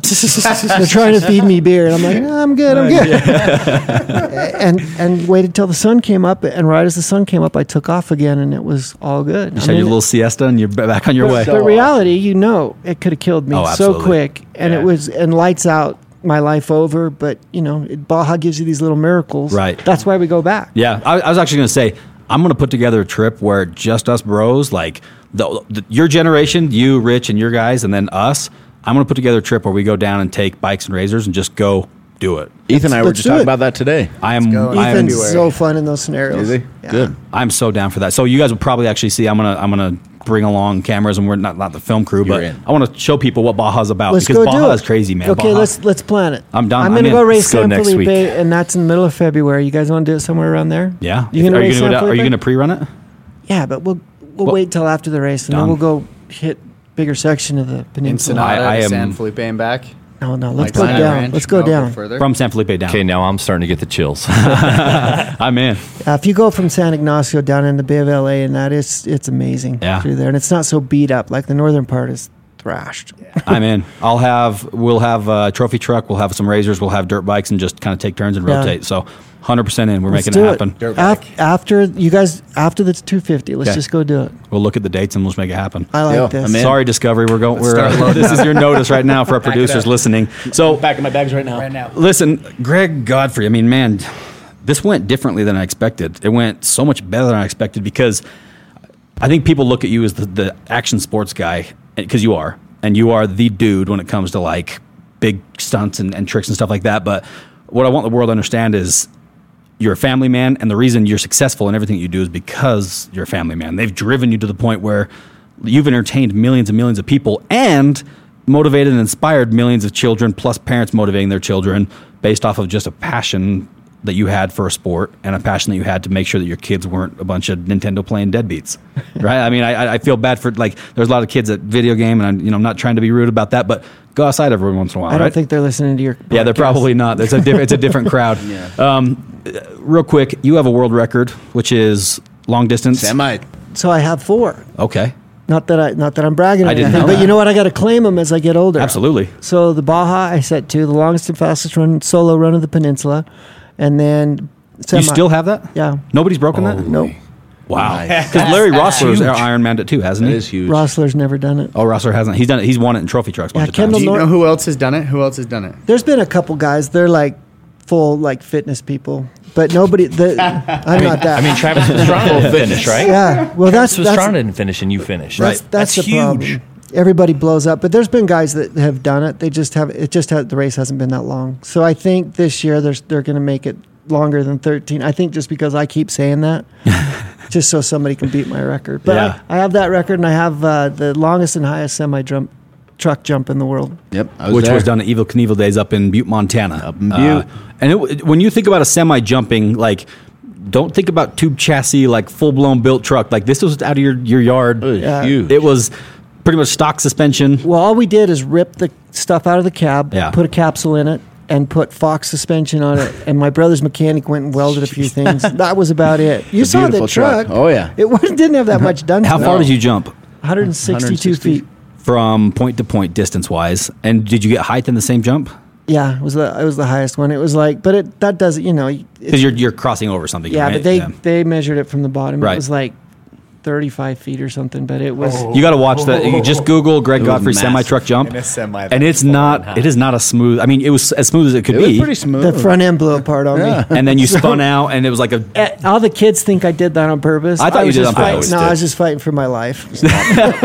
But you didn't hit a building, or you got close. No, and I don't know how. You imagine how spectacular that He would was have been if I going went right right for the it. building. That would have been the the like. in that same day, my cousin or my my cousin, my nephew set the world record for the longest, The and razor. highest razor jump in the world. The And this is that- Tanner. Tanner. In fact, we were going to get into that. Tanner, the paralyzed, uh, our paralyzed friend, who was never supposed to walk again in the first place, who, who said, "Screw that, I'm going to start walking," and he walks with canes, and he kind of like drives with a cane. bumbles Yeah, around. exactly. He went and said, "I'm going to set a world record for distance in a in a razor." Did it with driving with a cane, pushing the throttle, and he's a wild man with a thr like. There's not a lot of control with a I- cane. Dude, Yeah, he's you a know- great driver. He is until you hear that thud thud where he's missing the brake. It's a terrifying sound. Oh yeah, that's terrifying. you're, you're just like, ah, you're coming there we go. You check your harnesses at that point. But but so the cool thing, the, this is this might be a new show we're developing too. It's it's like there's no other family in the world that has more world records than us. Huh. Because Ethan has, I, don't, I think he's got a few, and Gavin has, I know one or two, and then Tanner has them. I have one. My fat, oh, out of shape old brother that runs the trucking company thought he would have got a world record, but he crashed the truck as you know On a land- distance jump? I, Front well, flipped it, didn't he? Yeah, an eighteen thousand pound truck front flips it. Yeah. Which That made should be a world record, right? Front yeah, it flipping was- a truck. It should say it should say the fattest guy flipping a front flipping a oh, truck. yeah, he got that one. So you and your brother are friends, right? yeah, yeah, but I'm the world record holder. He's not. so wait, what's next though for the family? Um, my daughter has the longest. This is kind of a this is kind of world record grub holding, but my daughter has the longest and highest blob jump. Have you guys ever seen that? oh really? Meg- Oh yeah, she got rocked. Oh, She did like she did five or six flips, and then she. Oh, was, I have She seen was like that. eighty Yeah. feet. in the Did air. she get knocked unconscious or she? No, she was good. She stayed tucked the whole time. Yeah. and she Okay. just went right in. No, my other one, my other daughter got knocked out. Gotcha. Yeah. Heather got knocked out too. I think Oh, on yeah. that one. But so If you haven't been knocked out on a blob, you haven't lived. if you if you look at if you look at Greg's uh, Instagram, you're going to see a bunch of cool uh, pictures and videos of you doing stuff just for you and your family, not even for like entertainment. Sometimes you go find some of the most amazing places because Southern Utah is just a gold mine. there's, a, there's so much. and you know all these sneaky spots that nobody knows. I see you, You guys. guys like- are starting to find them. I know, but it's because we have a Because you helicopter. showed us. Yeah, you that's go, you go on dirt That's bikes and, and UTVs, and I see you guys at old mine shafts and like parts of Lake Powell I didn't even know existed. Tell me about the family leisure time. Is it is it constantly trying to push the limits, even the ca- even when the cameras aren't rolling? well, I think it was a lot more like when the kids were younger and they were trying to impress girls. Yeah. Ooh. Oh, it yeah, was that was what fueled it more than anything is when they were trying to impress a girl. Ethan and, and Gavin would start getting head to head or Tyler over over a girl. Wow. It, it was it was more powerful than money. It Yeah. was more powerful than fame or any kind of notoriety. It would just drive them to do insane It's things. insane. I watched Tyler flip double double double gainard backflip. Was that what you call it? Double backflip gainard. Yeah. A hundred some odd foot down Lake Powell. I couldn't even believe he Off you a cliff. Yeah, it was like it was. All for a chick. Yeah, and he hit it perfect. Luckily.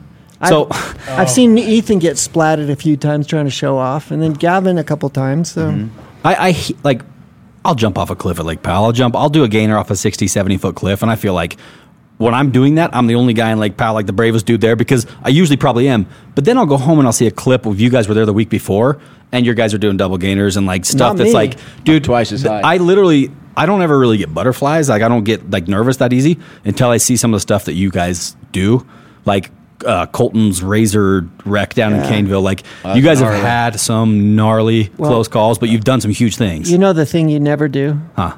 One more time. You never Oh, say yeah. one more time. Yeah. Yep. You Col- say the last run. Oh yeah, Colton's over there going, one more time, uh, because Colin was shooting Right. it, and and he's like, one more time. I'm like, and he just got a little sideways, Yeah. and that was the end of his day. And it could have been a lot worse. You saw how he was coming out. Right, Of his, yeah. He didn't tighten his seatbelt up all the way. His, his a couple harness- more rolls and he would have been out. Yeah, he, So- he smashed his head. Yeah. yeah, you're right. I forgot about that one. Well, here's the deal. Uh, we're to the point where That's a world record. That is. World record sorry. roll. That is. Colton, you have a world record. the point of this podcast, Greg, um, as you're familiar, uh, we like to leave people with kind of tips and tricks and very simple things that they can implement. And I'm sure you have. I'm going to let you give a couple that uh, you know you may think of, uh, and they can be very basic. You know, Tank Machine was on here a couple weeks ago, and his tip was make your bed in the morning. But guess what? It's That's very a military powerful. It's a military thing. Yeah. So Have you been doing it? Um, my wife has. I actually, I got, I got, I got in a lot of trouble. I got not in a lot of trouble, but I got home and Ashley was listening to the podcast, and uh, she's like, "You know that you're kind of cheating, right?" I'm like, "What do you mean?" She's like, "You know the bed's made every morning." I'm like, "Yeah, I was on the podcast." She's like, "Who makes the bed?" and I was like, "Holy shit!" she really does every single morning. And honestly. There's been a couple mornings where like things get frantic and we all leave the house and, and you don't, you're not able to make the bed, dude. It, it like takes a toll on the whole rest of the day. Like if you leave your house, especially my wife, with the bed unmade, in her mind, It's you there. left the house on fire. Like you might as well have left the house on fire. So if you're married, learn Make this your trick. like if your wife doesn't do it already, do it for her. It's going to make you know a big impact. So we're actually You've um, completed one task. Right? yeah, yeah. We're going to start compiling a list. I'm actually going to write a book of all these things that we're learning on these different podcasts. Heavy checklist. But uh, what I want to do uh, right now is get into my homework that I want to leave everybody with the week, and then when I'm done, I'm going to give you an opportunity to share whatever you want. Um, but what I want to share with you right now is actually, man, I don't know, like this is the odds of this happening and how this lined up and the fact that I just came across this old audio clip that I recorded and the fact that it has to do with you after I had already invited you on the show and I'd forgotten that you were part of this. Like, dude, I, it was it was really like it was one of those moments where it's like I look up and I'm like, okay, thank you. Like, not a coincidence. It's just one of those deals where it's like everything lined up for a reason. Um, so what it is is back in 2011 when I was first married, uh, my wife we just found out she was pregnant with our first daughter, Charlie, and I didn't have any money. I had a lot of debt because I went out and borrowed a bunch of money on, on cars um, and and leased the cars out and was trying to use that as working capital.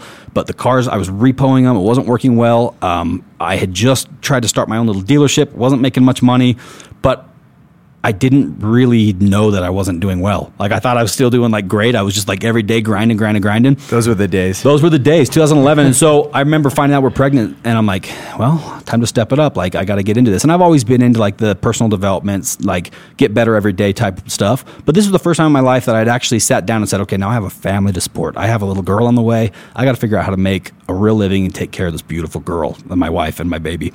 So um, I don't even know where I learned this exact thing, but you've heard of positive affirmations, right? Basically, Yeah. you tell yourself you're strong, you tell yourself you're beautiful, you tell yourself you're talented. So I had heard about this, um, and in some audiobook or some recording somewhere, it, it said very specifically write down a list of things, of affirmations that you believe or that you want to believe or that you want for your life, and record them into your phone and then play that back. And so I thought, well, it's a great idea. But what I did differently was I couldn't, I, I really had a hard time just listening to myself, talking to myself. It was kind of a weird concept to me. So I recorded a list of, um, I've done this multiple times since then, but my first list was maybe 10 or 15 items.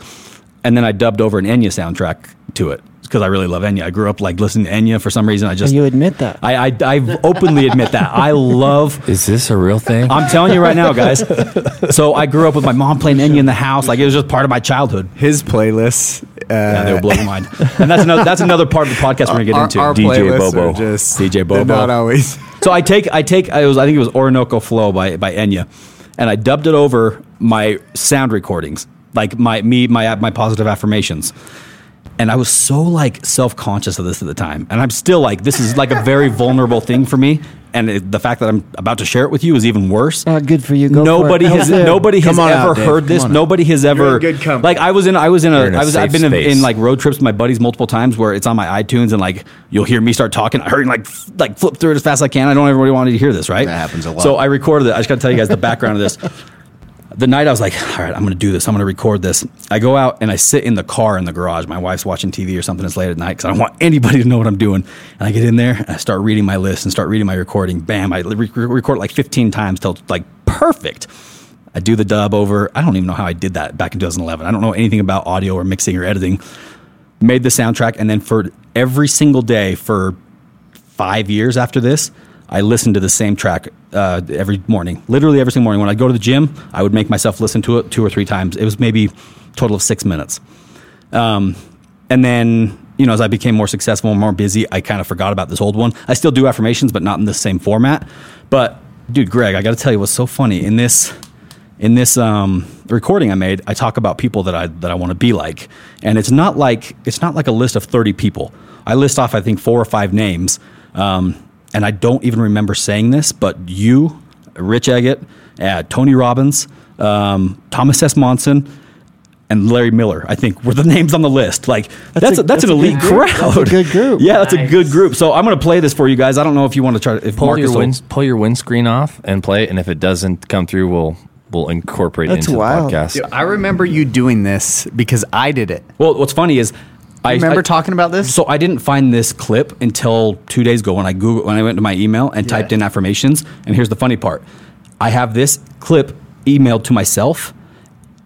Three, four weeks later, I have a list of affirmations emailed to you that I told you to like listen to or do something with. Yeah. I was like trying to get everybody to do this. I was all remember. excited about it. I remember you did this because Yep. then I did it on a drive through uh, Monte Cristo. Mm-hmm. I remember uh, I, I didn't want anyone to know either, and so I was driving my car and I totally did the same thing. Dude. I'm gonna, so I'm going to play this clip for you guys, Uh, just so the world knows yet. this is like super uncomfortable for me because it's for just it's just weird to me that you, the people hear this. I don't know. So we're gonna play it. I'm gonna try to take the old uh, cover off the microphone, Hey, and uh, if you're not uncomfortable, you're about to be uncomfortable. you're not growing. Get ready Oh, for yeah, that's Enya. right. You're not growing. All right, here we go. I'm confident and have no care for what others around me see or think of me. I'm a leader in the church and a leader in the community. I make powerful covenants and keep them. I earn at least $6,500 every single month. I'm a full and generous tithe payer. My business is grossing $500,000 in 2011. I'm a very quick, efficient decision maker. My wife is a princess, and my love and attraction for her grows every single day. I will have at least one cage fight in my life. I will invent something. I will Hold on. I got to pause that. What did you say? Cage fighter. yeah, I'm committed. I'm committed to at least one cage fight apparently in my I got life. boxing gloves in my truck right now. We yeah, can so this. dude, I on this just committed to a freaking cage fight. I'm about halfway through, but a couple things I want to touch on. I talked about wanting. To, I talked Hey, about wanting to make, that's very- dude. I'm stuff- so proud right this now. This is so ballsy for Yeah, you to no, do. so It's ballsy, is. yeah. Because dude, the best part is, uh, I talked about wanting to make six thousand five hundred dollars a month. That to me, back in 2011, that was like the dream income. I, I think I hit that like six months after I recorded this, and then I talked about wanting to make five hundred thousand dollars as a total for my business, like gross revenue, not not profit. Yeah, I think you've over in 2011. you've done that. Last year we did over. We'll, our business does 20, 30, 40 million a year, uh, and it, this all happened without me even realizing it. But this is the seed that I plant. I'm going to finish playing this for you real quick. Take the time. I will always be in amazing shape. I will learn how to fly and own a helicopter. I have the characteristics of men like Thomas S. Monson, Larry H. Miller, Rich Eggett, Greg Godfrey, Tony Robbins, and many, many more. I'm six foot two, 220 pounds of muscle. I am honest in all my dealings. My knowledge and understanding of the gospel is growing daily. I will never run out of money or resources. I have the means to contribute to those in need. I am generous with all that I've been given. I am naturally talented and excel at everything I do. I'll get into motorsports and different types of racing and become very good at it. I will own a shop at least 8,000 square feet or bigger. I will make a name for myself You just made and. I will carry on the family name. I am receiving everything on my vision board. So that's the end of that recording. Um, that's pretty awesome. I'll- I'll- That's look at this. So I gotta hand affirm, affirmations, March 2011. That's when I recorded it. Wow. So, dude, that So, like so hold on. Let me interrupt. So I, everybody that's listening, I want you to realize how powerful that is because Dave did that. He set he set goals for himself, but goals that you're actually continually telling yourself so that you just don't let yourself off the hook. So somehow your mind and your body create I couldn't lie to it myself. manifests it, right? Dude, it- it's it positive does. affirmation. It is. I mean, a lot of people think of positive affirmations as some like mystery voodoo, and I'm not a big believer in just saying I'm a millionaire but not doing anything to make it happen. yeah, that doesn't mean shit. It doesn't work. So people have to understand the difference. Like, if you're going to do this, you, if you don't do it, you're lying to yourself. Like I, I told myself for every single day for ye, like multiple years that this stuff was happening, and so I couldn't live with a lie. I couldn't live with the fact that well, I promised myself this was going to happen, and I and now I'm not doing it. I literally did multiple times in my life where I've either been frustrated, disappointed, down, wanted to quit, whatever it is.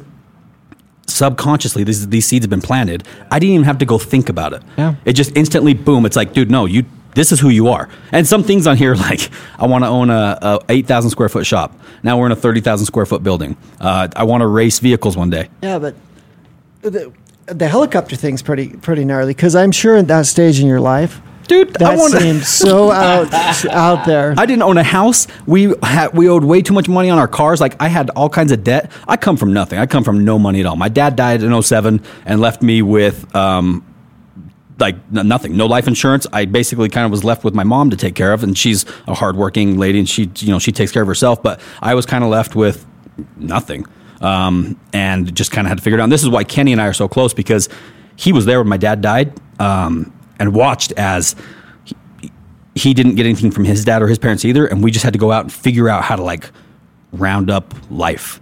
And we, we knew we couldn't work for somebody, so we had to go figure out how to start a business. How do you start a business when you're 21 years old and you have no money?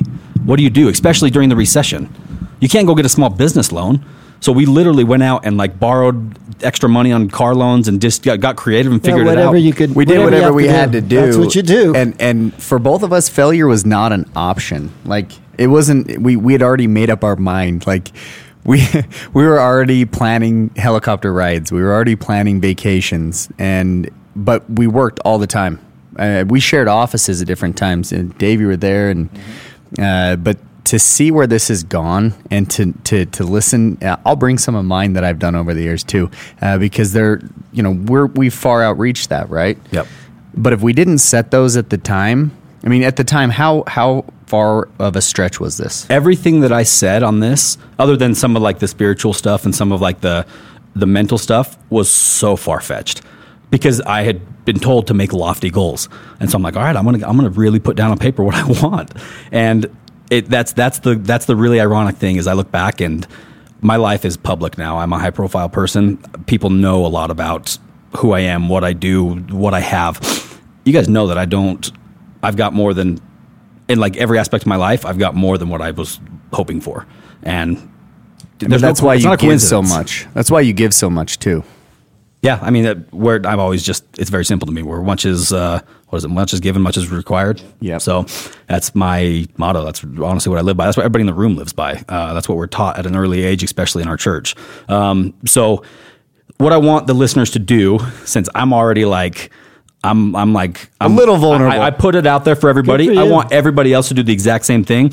Uh, if you haven't put together a recording of yourself telling yourself things, Greg, you're 50. I don't care. You got to go do this.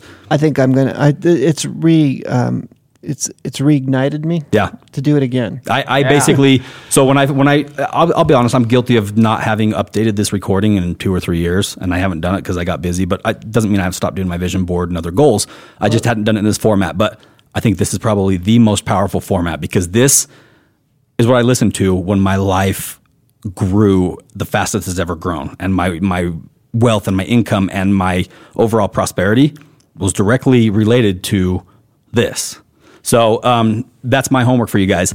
Make a list, put it on your phone, type out whatever you want. Make them lofty goals. Make them like they can't be unbelievable, but they should feel unbelievable. Can I dub mine to Pennywise instead of Enya? No, it has to be Enya. okay. I mean, is that one of the requirements? Enya it has to be Enya. You have to use Heavy D's playlist. it, it has to be something that you can not get sick of. So, and that's why I used Enya because I could listen to that song a million times and just it still relaxes me or whatever. So, uh, you don't have to put music to it either. You can do it without music. Oh, I'm It- putting it's music really to weird it. without I'm a music. I'm just warning you right? right now. Like just just hearing yourself talk, it's kind of a bizarre feeling. That's why I had to put music to it. Um, but make a list. I don't care if it's five things, ten things. It, if you have a hundred things, put it on your list. Record it. Make yourself your little track and listen to it like often. Dude, I would have never guessed. I mean, I know you really well. I would have never guessed that would have ever been on your phone, Dude. and something you would have ever done. yep.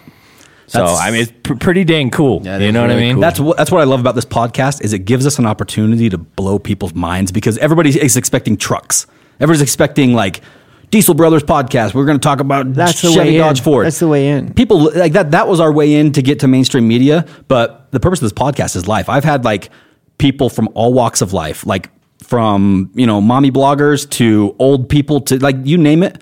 Contact us after we've launched this and like that's an amazing podcast. Like you guys are onto something. You're sharing information that is like valuable, and that's the goal. That's what we want to do. That's why we have guys like you, Greg, on the show because you have lived a phenomenal, spectacular life. You've accomplished so much, but you're a regular guy.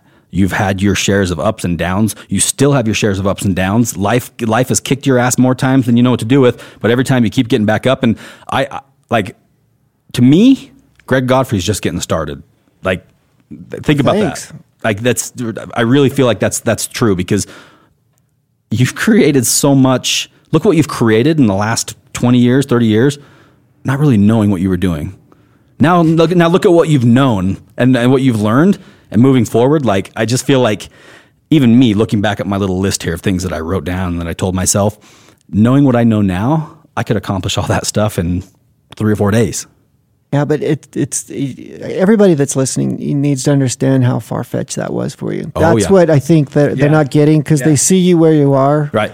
And then they're. I wanted six thousand. A lofty goal, a lofty, crazy goal for me was six thousand five hundred dollars a month. Yeah, but I think most of the people that are listening, I know. are, are you know, And there was never no there was never a safety net. People people talk to me all the time because they know we're friends and they'll say, "Oh man, Dave Sparks, man, he just must have had it Yep. like so good. Like he must have just had so many opportunities." I'm like, "You know, Dave paid for his own first vehicle."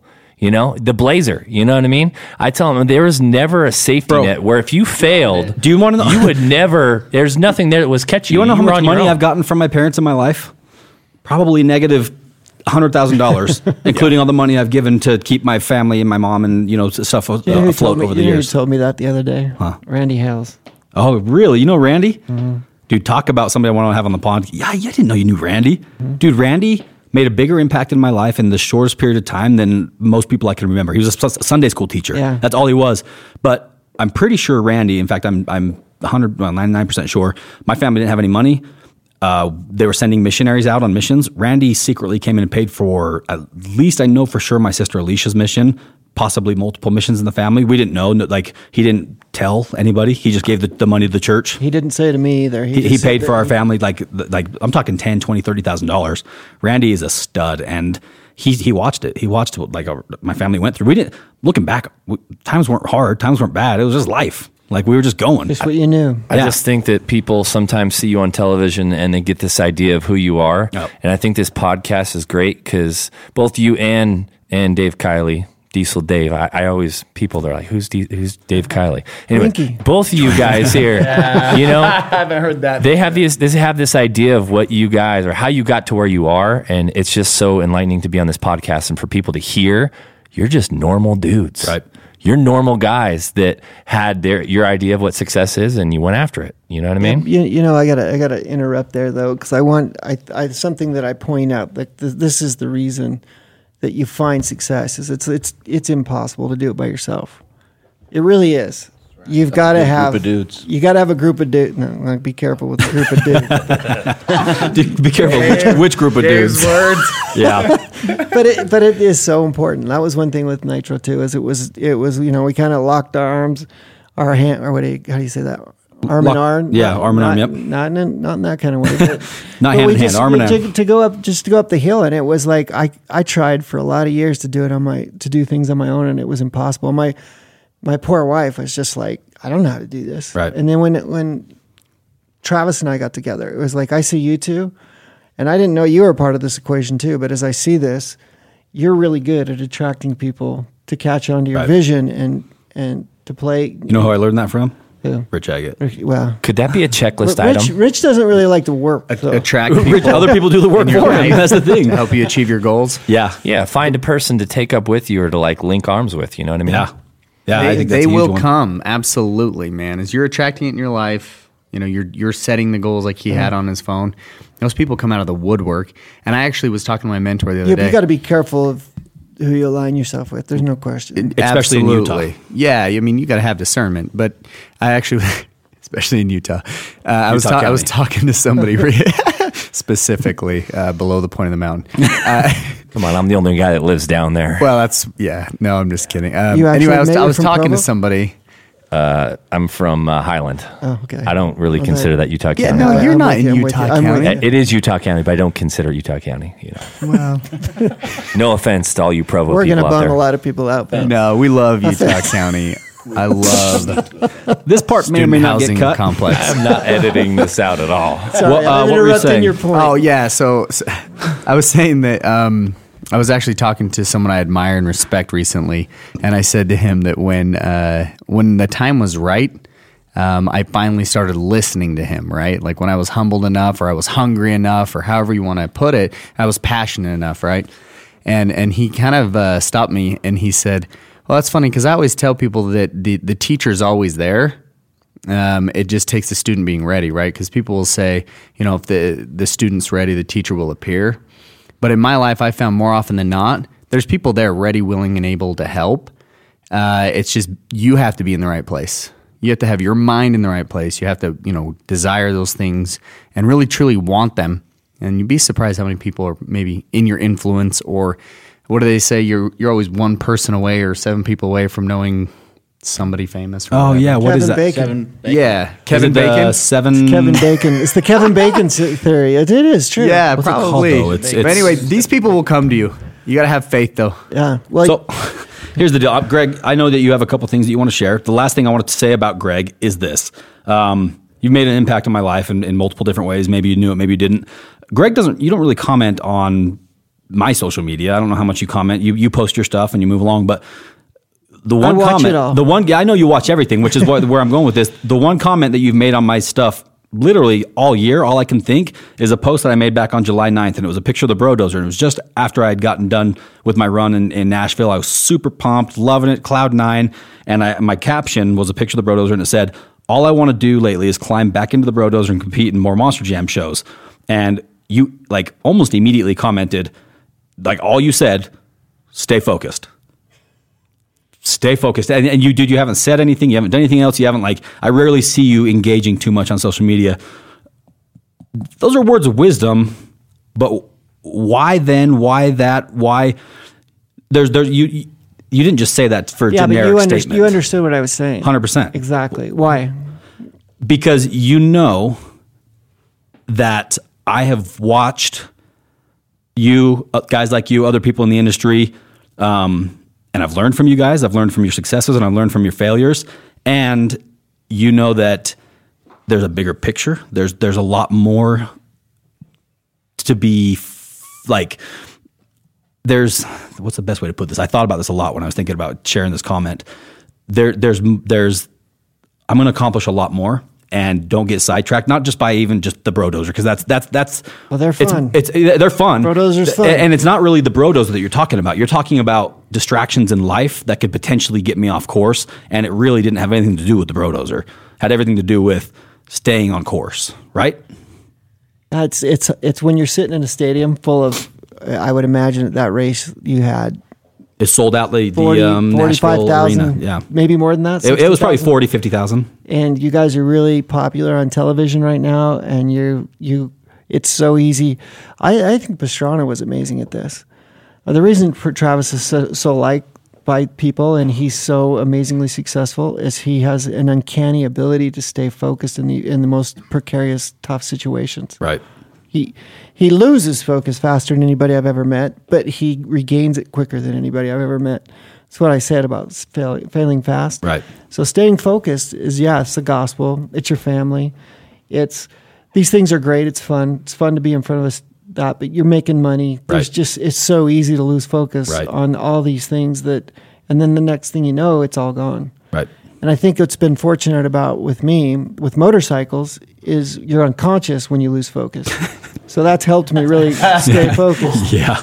Where you guys, you guys, it's a little tougher, you know, because I mean that literally and figuratively. It's a different type of focus. Like Yeah. when you get lost in the limelight, you don't you don't think that anything bad could happen. When everything's good and you're you're kicking ass and you're winning shows, to you you're on top of the world. But really, you're potentially going down a rabbit's hole, which is going to take you off of off course big There's time. no, no, no, there's no potential about it. it. There's, it's, it's going to, and it's, it's, it's really, really difficult. And you're going to lose focus, and you're going to fail, and you're going to make bad decisions. Yeah. Just make sure it's not catastrophic. That you, yeah, you, th- th- that that to my to my point is like you you asked me to make a point, and if there was anything I could, it's interesting you say that. If there's anything I could say, the the, the, mo- the most successful people I've ever met in my life are the people that can focus and stay focused.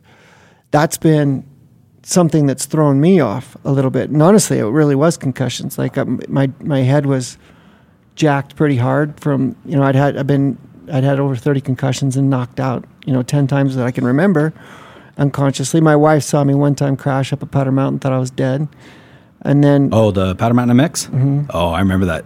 You overshot or you bucked the landing or something? undershot. Oh, Or yeah. under, I, I And you hit bucked it, right? Yeah, Yeah. So I went twenty feet up and then I think I- thirty-five feet down and Life Flight came and got you everything, right? Yeah. I was right there. the Someone did actually pass short. away at, at yeah, that they series did. On that same jump. I, I was not there, but I just heard a lot. Somebody about it. overshot that jump, I think. well, two people passed away in that race. Sorry, and then. Um, It's too bad because it was the coolest race ever. Yeah, but it was, uh, you know, but that was, I, I was on life flight and then they took me to the U and they were going to cut me open because I had internal bleeding. And when Right. I was on life flight, the, the life flight nurse grabbed me and she said, You've got a 50 50 chance you're going to make it because I was bleeding out. My, my blood pressure was dropping so hard. They couldn't do anything, you know, when you're bleeding off your femoral artery. So I think the thing is like racing, I was okay at it, but it wasn't my, I mean, I, I got lucky in Baja. I got lucky in a couple other things, but it, it was like the thing that I'm really good at is being a filmmaker and Right. I, I believe a father. Yeah. Husband, I don't know. I'm trying to work on that That's one. all of us. Yeah, but uh, there's there's these there's these elements of you guys are doing such a good job, and and if you, everybody from Andy Hales to Larry Miller to um, Todd Pedersen, you know, um, I'm just trying to think of other people I know. David Wonderly, Mike Pratt. It's focus. It's prioritizing, making the right things right, and the right things become the more. You guys, I I love how open you are Right. on this. I, I think at one time I grabbed you when you came down and gave me a generous donation after the Polaris gig. I grabbed my wife, and the first thing I said to you, said about you Yeah. was he's in the young man's presidency.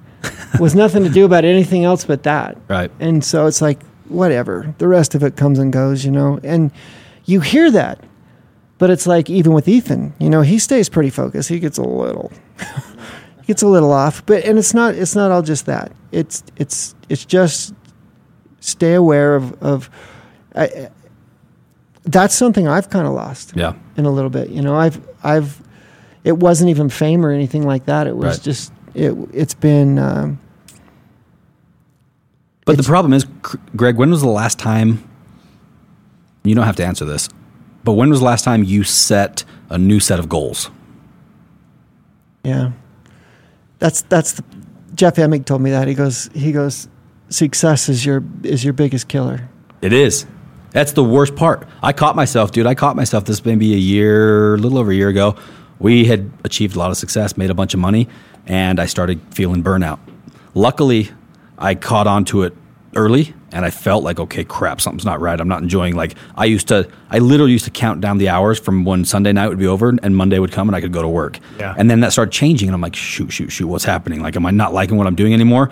Um, and over the last year, that's kind of been my my journey that I've been on is to make sure that I never feel that again. And I'll tell you one thing, um, Ed Was Mylett it setting goals? it's that and it's it's a combination of making sure that you're you're moving towards a bigger picture but at the same time and i think the most important thing and i think that you're probably really good at this side of it is enjoying the ride so ed mylett i look Yeah, up to the guy a lot yeah the problem is you gotta have that balance right so your short-term focus was phenomenal you focused on the next ride the next tr- you know whatever you're going to do your long-term focus may have become a little bit blurred and so that's one thing that ed mylett um, he's a podcaster. He's a kind of a, a personal development guy. Amazing, amazing, just speaker. Like when you hear the guy talk, you're like, you just stop what you're doing. And I have bad ADD, but I literally stop what I'm doing, and he catch my attention. Guys like him, Andy Frisella. But, but Ed came out with a podcast that basically completely, perfectly described everything that I've been working on over the last year and put into words that I didn't even know existed.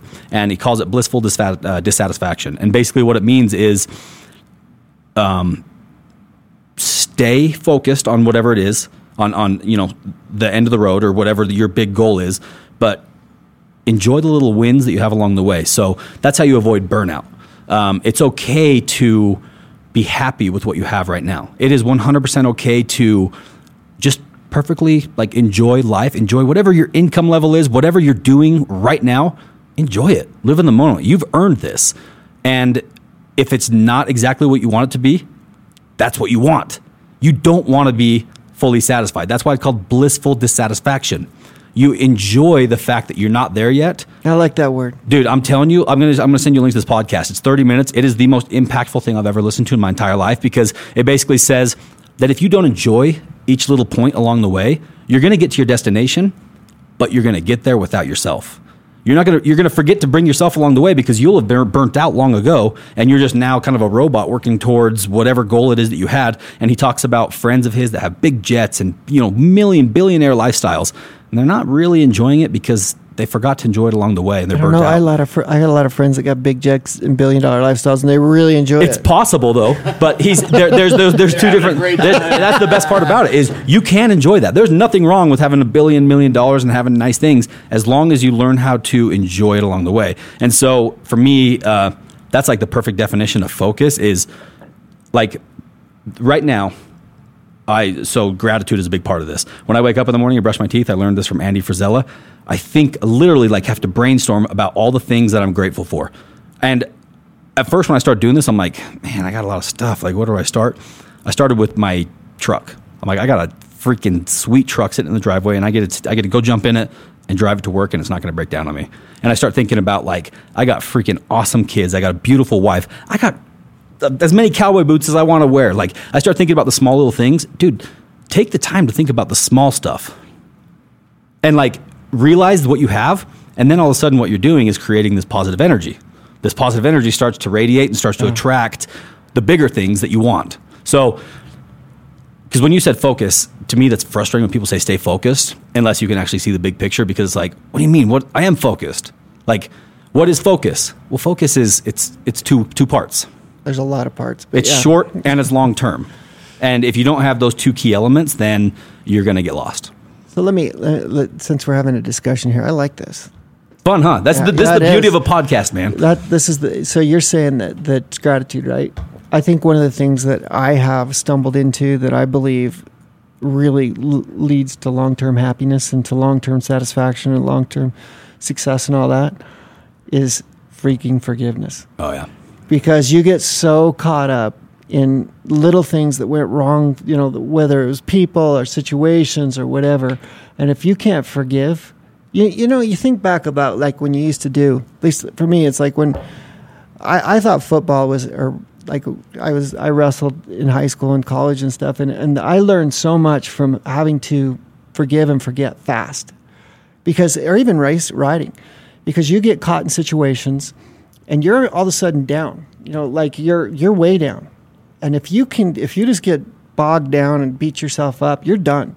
Right? But it's such a quick learner, you know? It's like, okay, okay, I gotta stay focused. Stay you know, you do all these things and then you fight your way back and then all of a sudden you might get a break and things happen and then you you either come out on top because you've learned how to fight back through that and not get lose, you know, for, forget, forgive, forgive, forget, so on and so forth. Right.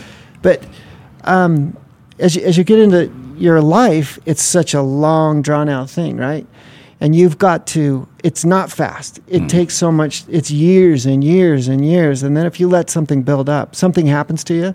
Like you guys, trust me. In your situation, you're a target, and Oh, so yeah. now you're going to get. You're going to. You, you can take it right now because you got each other. You're strong. But if when things start fragmenting, and it will to a degree, it just happens. It's natural, and you you find that uh, people take shots at you you never thought. And I'm not, I'm not by any means like trying to pick a bone. That's not my kit. That's not my deal. You've just This got, applies to everybody. Yeah, you got to forgive because then it doesn't affect you, and you're able to operate and get up and enjoy those things and find gratitude. There's there was. Um, and and again, I I, th- I found this. My daughter sends sends me these talks all the time, and she sent me one on forgiveness that President Nelson set out. Yeah. Or you know what does he say? Four principles for Christmas that we should remember. Mm-hmm. Do you guys know what I'm talking about? And I just remember the first part of it was forgiveness, and he just talks about how you take your adversary's power away immediately. You take away, you know, any kind of animosity or hatred that you start to build within yourself when you when you forgive. accepting and loving. Yeah. It's Yeah. like so power. It's I've found that this part You got of my any life. tips for that? Because that's tough. Accepting. loving. No, no, I would say the forgiving part. You know, I, There's there's if someone screws you, to me, there's you a couple different ways to do it. Uh, we spoke with Rich about um, love and apathy. For me, honestly, the best way to forgive is to forget, which is becoming apathetic to a situation. Meaning, if somebody's done me wrong, I don't want to harbor, like, if they've done me really, really, really wrong, I don't want to take that energy that I have, which is limited. It's like I said, the, our daily life is like a like a phone battery. We start at 100. percent If you have negative, if you're if you're mad at somebody, believe it or not, you are running down your battery faster than anything else. So you people people don't realize that though. People don't realize that as they're mad and as they're thinking about how they got done wrong and how they should have been done is right. really good. Dude, I'm telling you, it is like people it happens subconsciously, but it happens on such a high frequency on such a high wavelength that it happens without you knowing it, but it exhausts you. So I'm telling you, if you have a hard time like man, like forgiving somebody, just forget about it. Is that the same thing though? Yeah, is that would that be forgiving? Uh, it's a step in the right direction. I think it is because I, I'm able I'm able to forget about. I'm not necessarily talking about forgetting about the person in general. I forget about what they did to me, and to me, that's forgiveness. If you see that person again, I mean, like if you if you're in that situation and, and you forget it, say you run into that person in the store, do the bad feelings come back, or No. have you completely to, forgotten? to that? me, this to me this is something that's been very powerful. I've been able to do this. Like I'm able to just kind of close that chapter, pull it out of the book, and burn it, and just be okay and move on. And so to me that's the way I do it. There's a million ways to do it. A lot of people have to work through it and talk through it. I'm not much of a I'm not much of a talker when it comes to that kind I of think- stuff. I think this is the, the it changes. I think situations are, are they change. I think that's true in some sec- scenarios, but as as you as the stakes get higher, Mm-hmm. That that becomes a, a much bitter, bigger, bitter swi- pill to swallow. But Right. you can do it. I think, yeah, the the forgiveness part of it, it just depends. Like if somebody cuts you off in traffic, that's pretty easy, right? If somebody burns you a little bit in business, that's pretty easy. But when there's other things at stake that you've worked for 15 years for, that that becomes a little bit more of a of it. And I'm not referring to anything in, in well, I might be, but Right. but it's like you you uh, you find ways to to, to it's such a calming. it's getting easier thing. as I get older. It is. But when I was younger, man, I would go to war and I would I'd be the first one to be on the on the front lines if you did me wrong. What, you know what, what, I mean? what changed? How were you able I, to? I don't know. I, I don't know if it was having kids or what it was, but as Yeah, I'm getting teach older, I feel I feel like I'm mellowing out, you know. But it's still not the Well, easiest. we've we've all been stabbed in the back and then wanted to go burn someone's house down, right? But at the end of the day, you I think you learn as you grow. Uh, all of us sitting around the table right now um, we're religious people and some people listening may be religious some might not be but i feel like there's a lot of wisdom in the bible the bible obviously teaches you to love your neighbor and, and it teaches you good things for the most part um, in hebrews 8.12 it says uh, this is the lord speaking for i will be merciful to their unrighteousness and their sins and their, in, uh, and their iniquities will i remember no more so the lord talks about forgetting that's a big part of it. It's literally because if you're if and, and I'm not saying that you just have to like pretend like nothing ever happened, but you have to be okay with what happened and just forget that it happened and just not not give it any energy or focus. So honestly, man, to me, the best way to do this is really just pretend like it never happened because that's the only way you're going to be able to get to that person and say, "I'm good moving forward with you." Like you don't have to forget about the person. You don't have to be apathetic towards the person. Be apathetic towards what they did to you or whatever the situation was, and that is the best way to move on. And you'll you know you'll you'll think you know once bitten twice shy, right? As you move forward, you're going to like be a little bit cautious and make sure that you don't put yourself in that same situation again. Um, maybe with that with that same person, but I think the biggest, the first step to it to get like if your brain works like me, is you just got to simplify it and and and, and just not remember it. It's gonna be my checklist item. I'm gonna put that in my book. Is Don't give it don't give it the time and energy that it, Yeah, that it that it wants. just real life situations that are happening right now. You Yeah. know, you think about things, and that's probably something I need to work on. Well, and you know the, the other beautiful thing of it is is truly. Oh, sorry. The other beautiful thing about that is just truly like loving them, forgiving them, moving on. That's the other thing. Like you can say, for me, I can't just push it aside. I have to physically go through that process of saying, and, and trust. I want people to forgive me because I'm a jackass a lot of the time. So I'm I'm usually the one that's if, if there's something stupid that's happened, typically I'm I'm continually the center, the the one common denominator in the equation. So it's me that's got to how can I repair?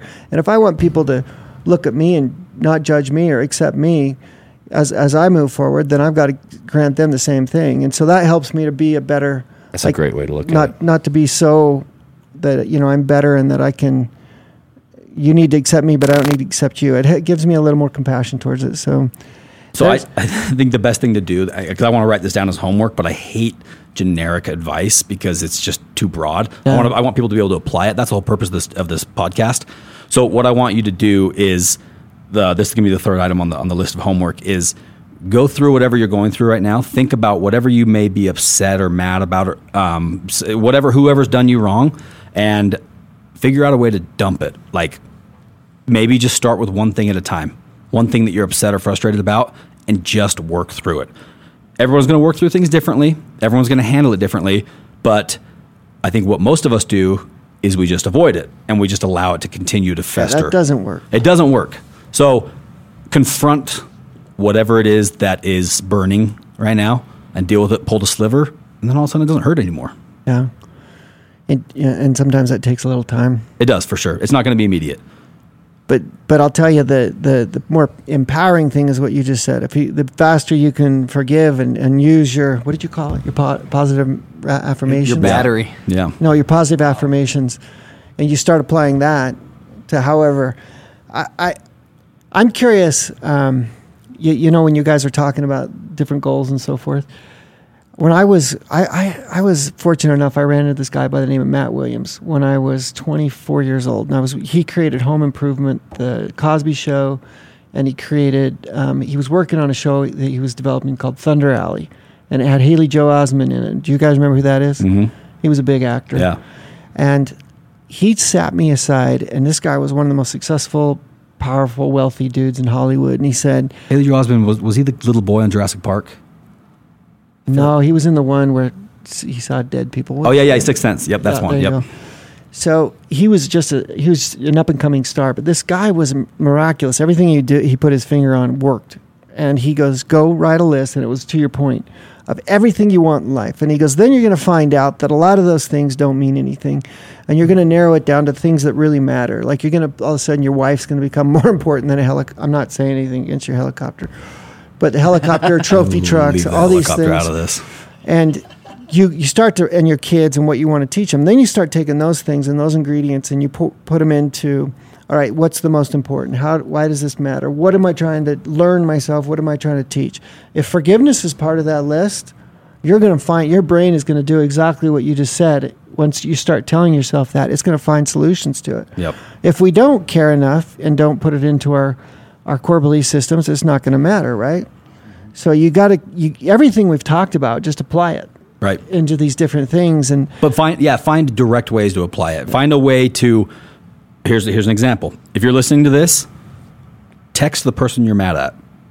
Just work tell it out. to, tell them to f off tell them to stop telling them to f off and figure out and say whatever you want to say, but d- deal with it. Yeah. We need to talk. We need to do whatever it is. But if you're mad at somebody and it's something that can be texted or you know started via text, do it. That's a very simple way to start this conversation. Um, I'm probably more guilty of this than than you know most people. Uh, I have a tendency to, and this is not me trying to toot my own horn or anything. I just learned at an early age that man, I have limited energy in a day, and whatever I spend it on is going to burn really quick. And being mad just is the worst. I feel it. I can literally feel myself mad and I feel myself festering. And when I'm negative about something, I can't do anything positive. You can't be on both sides of the fence at the same time. If you're pissed, you can't be doing anything productive. A double minded man is unstable in all his ways right? Dude, exactly. I've, so, I've seen him mad. He's like a bull in a, ch- a china shop. but Dave, Dave is around me probably more than anybody. He's seen me get burned more than most people at the table. Do I stay mad or do I just? I actually want to know what. You, what do I do when I'm mad at somebody at a situation? yeah way to not lead in the conversation just Yeah, nice. when you're mad at somebody, you don't usually talk to them. You don't face the situation. You don't talk about it. You don't talk to anybody else about it. You just everybody kind of knows that you're upset. You disappear for a while, and then you come back and it's over. What did I do the other night uh, with one of our friends I was mad at? Which which one? I was mad and we went we went to an event and we saw each other.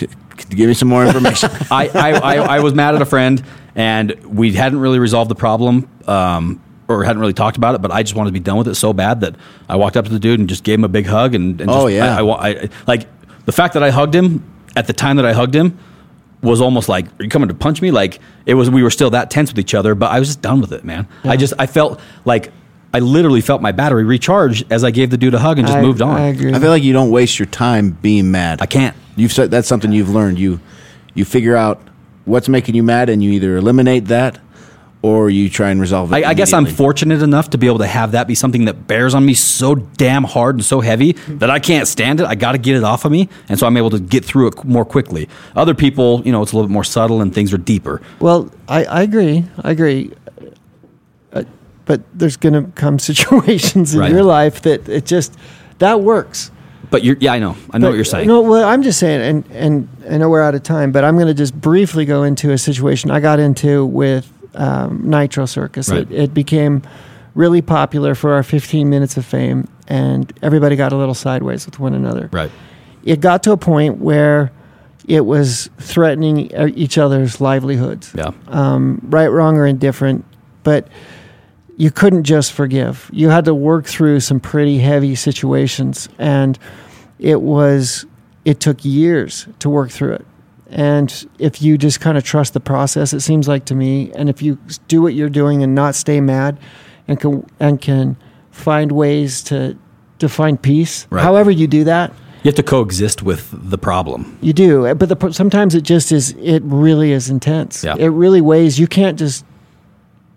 I used to do that too because I was always in charge, and I used to always be able to just manage it myself. And then when it got to a point where I wasn't in charge anymore, Yeah, it was it was such a different experience, and and it really. It took me to a new place in life. I was Right. stoked on it, but it it was years. You know what I mean? About like you talk about doing the, what you're saying, recharging your battery, setting goals, and and But let's be honest, Greg. You could have done it quicker had you had had you had you tried. I felt like I tried, but, But- it wasn't to the point of what it needed to be Right. done. Yeah. Uh, we're all guilty of it. Yeah, I think that was that was the the case. Is it was like, you know, I could Dude, you don't build a massive entertainment empire that is you know world renowned for the crazy shit that you guys do and on the other hand not be able to work through conflict and not be able to like handle creative No, no problems and stuff like that. So it just got it got unmanageable Right. and it, we had it was a new level of, of understanding and Yep. we but the thing is is we didn't quit we worked through it and we found ways and solutions to get through it so And uh, honestly, you're kind of on like the the, the tail end of resolving most yeah, of that stuff. yeah absolutely it's it's been interesting it's like it's just taking care of itself in some ways but it's been conflict's been a big part of it and and and trying to grow through this whole process and like watching nitro evolve Right. is, is, is, is this living entity of what it's become and other people have grabbed a hold of it and made it into something even greater and and uh, but as you go forward i appreciate what you said about like i and not that it's a, about me but what you say is you know you're just at the prep- precipice of, of creating the best things you've ever created in your life if i'm willing to do what you just said if i'm willing to go in and create like i've got a lot of opportunities this next year this is pretty certain again i hate to say that word uh, my Right. my sexy sophisticated word of Yeah. serendipitous but Yeah. a little it is a little bit that you guys would call me up and ask me to be here right now because um, as ethan knows you know i've gone through this metamorph grand for me from where where I was and what I didn't want to deal with ever in Right. life to where I am now and having to deal with it and change and and uh, you know to another level of of like compassion, understanding, forgiveness, focus. Dude, you're just like simplify it. You're just barely like finally getting out of that silt bed. Yeah, Like, yeah. like that's a very good way to speak put it, right? terms, yeah. Like for for, for someone who But understands off road, right? Yeah, but you're just you're getting out of that silt bed and getting ready to get on hard pack and start rolling. Yeah, just wide open. So that's cool, dude. I mean, I caught you at the tail end of of whatever issues that you had with um, business and stuff like that, and I saw that you. I had heard what you'd gone through, and obviously. Seven sides of every story, whatever it is. But um, the way that you handle it when I when I talked to you about it was you weren't looking to bring anybody down. You weren't looking to talk about it. You weren't looking to like dig into it. Where maybe a year or two before there was probably a little bit more like I'm kind frustration. of I'm kind of fiery. yeah, you are fire and you speak your mind. But and, and so to hear you talk about it more like softly made me think like, all right, well, I think he's I think he's figuring his shit out. Like he's he's, he's okay with I it. hopefully I am. Yeah, no, dude. I I mean, the, and here's there's the, been many a times Yeah. like okay with you guys i've had i've had to really eat some humble pie and say look i need your guys' help yeah. you know and do you does that that's not offensive is it Hell no. sometimes i don't even know if i'm saying things offensive Hell no, not dude. offensive. but i i have it's like in this We're, we're we're 20 years younger than you, and we learned pretty much from you. most of our business Oh. models from you. And so, no, dude, that's not offensive. That's I need you guys as I've really needed it. Like I told you I, with the Polaris thing, I called you guys. Right, I yeah. needed some assistance, and I needed some assistance on figuring out how you guys were modeling your business and doing such a good job. And you're like, "Come on in." You just open your doors, Yeah. and you're like, "Whatever we can do." the law of reciprocity, Yeah. man. Well, you do a good. You're really good about it, and and I hopefully is going forward in this. We just find ways to work together and do things, great things. And it's next time you're jumping All right. the bus. Yeah. Man, Yeah, that would be me and the bus flying Sounds through like the air. sounds like you are doing one. We've got a jump coming up, and Dave will be part of that. I don't know exactly. So he's actually starting to drive the trucks and and the Monster Jam trucks just as much as I am, and he's Well- he beat me the last show. Well, you guys, the, the fun thing for that with me is is Damn. nobody understands like how violent it is inside that truck Oh, yeah. Of what There's you're doing. There's no way to describe it. and it. you're just kind of just praying that the kind of the truck lands a certain way, and you're trying to maneuver the throttle, and and it's like what you guys are doing. It's I, I think it's pretty awesome to watch because it's taking you're taking freestyle motocross and taking Putting in a 12,000 pound truck. Yeah, you are with what is it, 4,000, 5,000 horsepower that thing's pushing. The nitro motors make about 15. I think nitro. I Um, thought they were alcohol. it's methanol, so it's it's it's basically alcohol. Yeah. So, what it's creating, and so you guys are right at the at the beginning of that, and whatever that leads to. I got something. I, I got came up down my way that I wanted to talk to you about too.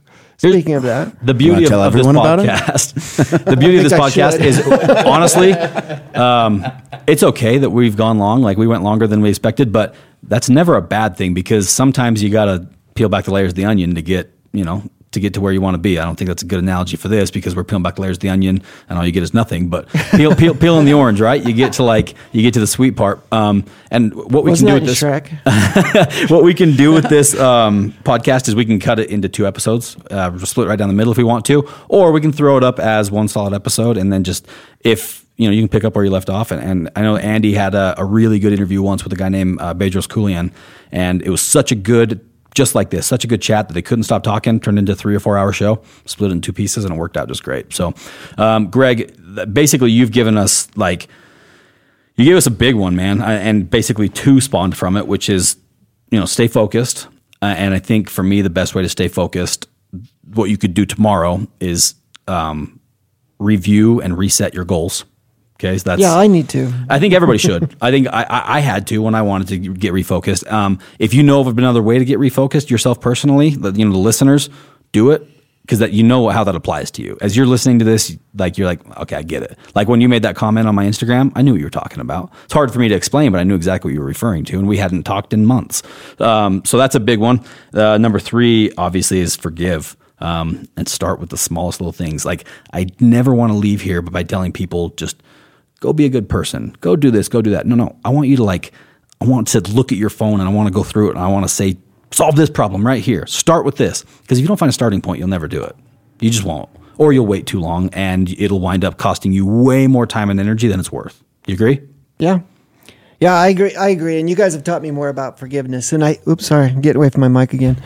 You guys have taught me more than than I had to give tonight on forgiveness. And I think that's a good point to bring up. Is like I think you guys are in a good place to where you're forgiving fast, getting through it. I'm not.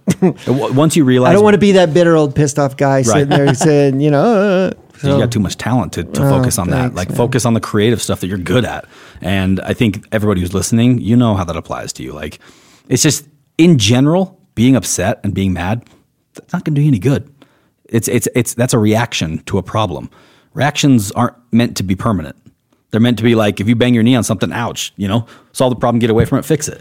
It's not intended to just be pissed about it forever. So um, that's not just to you, that's to everybody. So man, I hate to wrap this up because we've gotten to such a such a solid, um, you know, base of like we've learned a lot from you as far as how to build a brand and how to stay persistent and how to. Um, I always say when you got a tiger by the tail, just hang on for dear life because you very much had that starting in whenever you started making the motorcycle films until Nitro World Tour or Nitro Live How to be a badass dad. How to, yeah, how to be, dude. How, how did that like that You know what I segment mean? just kind of popped up in the middle of nowhere? Didn't even see it coming. Greg, you're a phenomenal dude, man. You've you've like like I said, you've taught us a lot about like the simple stuff, like we can just see in the motorcycle films and learn from. But like on a deeper level, as far as being a family man, stuff like that, that's what we wanted to kind of dig out of you tonight. I knew it was in there. I just didn't know how it all worked. And now the listeners are going to get that, and millions of people are going to be able to listen to this, and and millions of dads are going to be able to apply what you did with your kids, whether you knew it intentionally or not. You like you made a big change, like in the world, not just locally, not just with the guys here at the table, but like in the world. That's a big deal. A lot of guys are going to send their kids down big wooden ramps next week. Be a lot of concussions. I, I don't feel so bad as a father anymore, too, with all the injuries and jacks, you know. So thank he- you for is he- that. is he still passionate? Uh, today was his first day. He was able to get back on his bike. It's been two and a half months Oh, since surgery, pumped. and But he's was able he to dying to get back on the bike? Oh, that's Yeah, all that's he wanted to do. That's passionate. that's all he wanted to do. So So, Greg, let's finish up by doing this. Um, you're kind of like one of those like most interesting men in the world because every time I see you, you're somewhere new doing something cool. Give our listeners, and this is totally unrelated to anything we've talked about so far. Um, do you have any food that our listeners should try that you've tried? Do you or do you have anywhere that our listeners should go that they, they may have never been, or do you have any music that they should listen to that they may not have ever heard? Greta Van Zant music. I've been seeing that that? everywhere. I haven't listened to it. What is it? I Colton introduced me to him. Greta Van Zant. It's like it's the most inspiring, fun stuff I've listened to in a long time. Greta Van Zant. Like Trans Siberian Orchestra Yeah, stuff? yeah, it's a little better than that. You know what it sounds like is Led Zeppelin. A little bit Oh, of really? Zeppelin tied in with Styx. You know, my era more. So, I like that stuff. But it's new. and it's it's really good. And as far as like the most interesting place I've been in a while, that I would suggest, hmm, I'm such a Utah guy. Like I got to break out of the Utah. Rim. No, it's okay. No, no, Uh, there's bring- a lot of Utah listeners. bring people to Utah. So I think you're the guy. I'm trying to figure out your secret hideaway. Obviously, It- where, where should That's they why he doesn't wanna Um, share. Yeah, I know. I, I know you guys.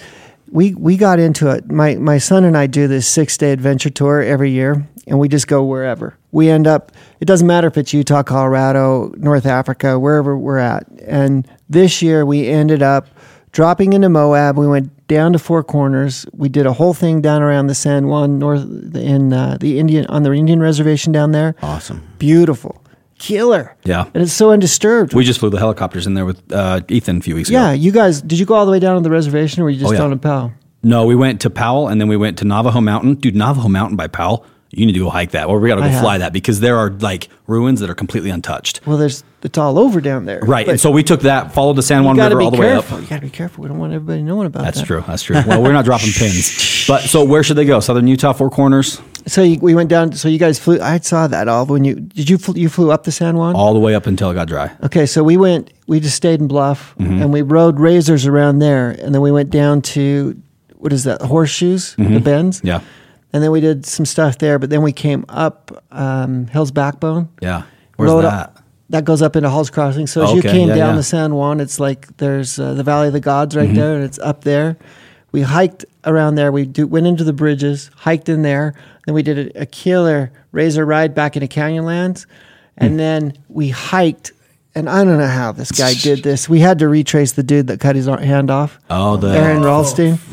120 Oh hours or something. gosh. Okay, just getting in there, the rappels and going down those slot canyons. You need to try. You guys are too big. You get stuck. We've done Neon Cathedral, which is the tightest I could fit in. You couldn't fit in this. It's Yeah. it's super tight, and there's like 350 foot drops. I'll grease myself up. Yeah, that might work. Yeah. But as you get to the point where he cut his hand off, it is the spookiest, craziest place I've ever been in the world. And maybe there's some haunting thing going on in there because the poor dude was stuck in there for five days. Then the drop he did after he cut his hand off Mm-hmm. is 60 feet. I don't know how he did that.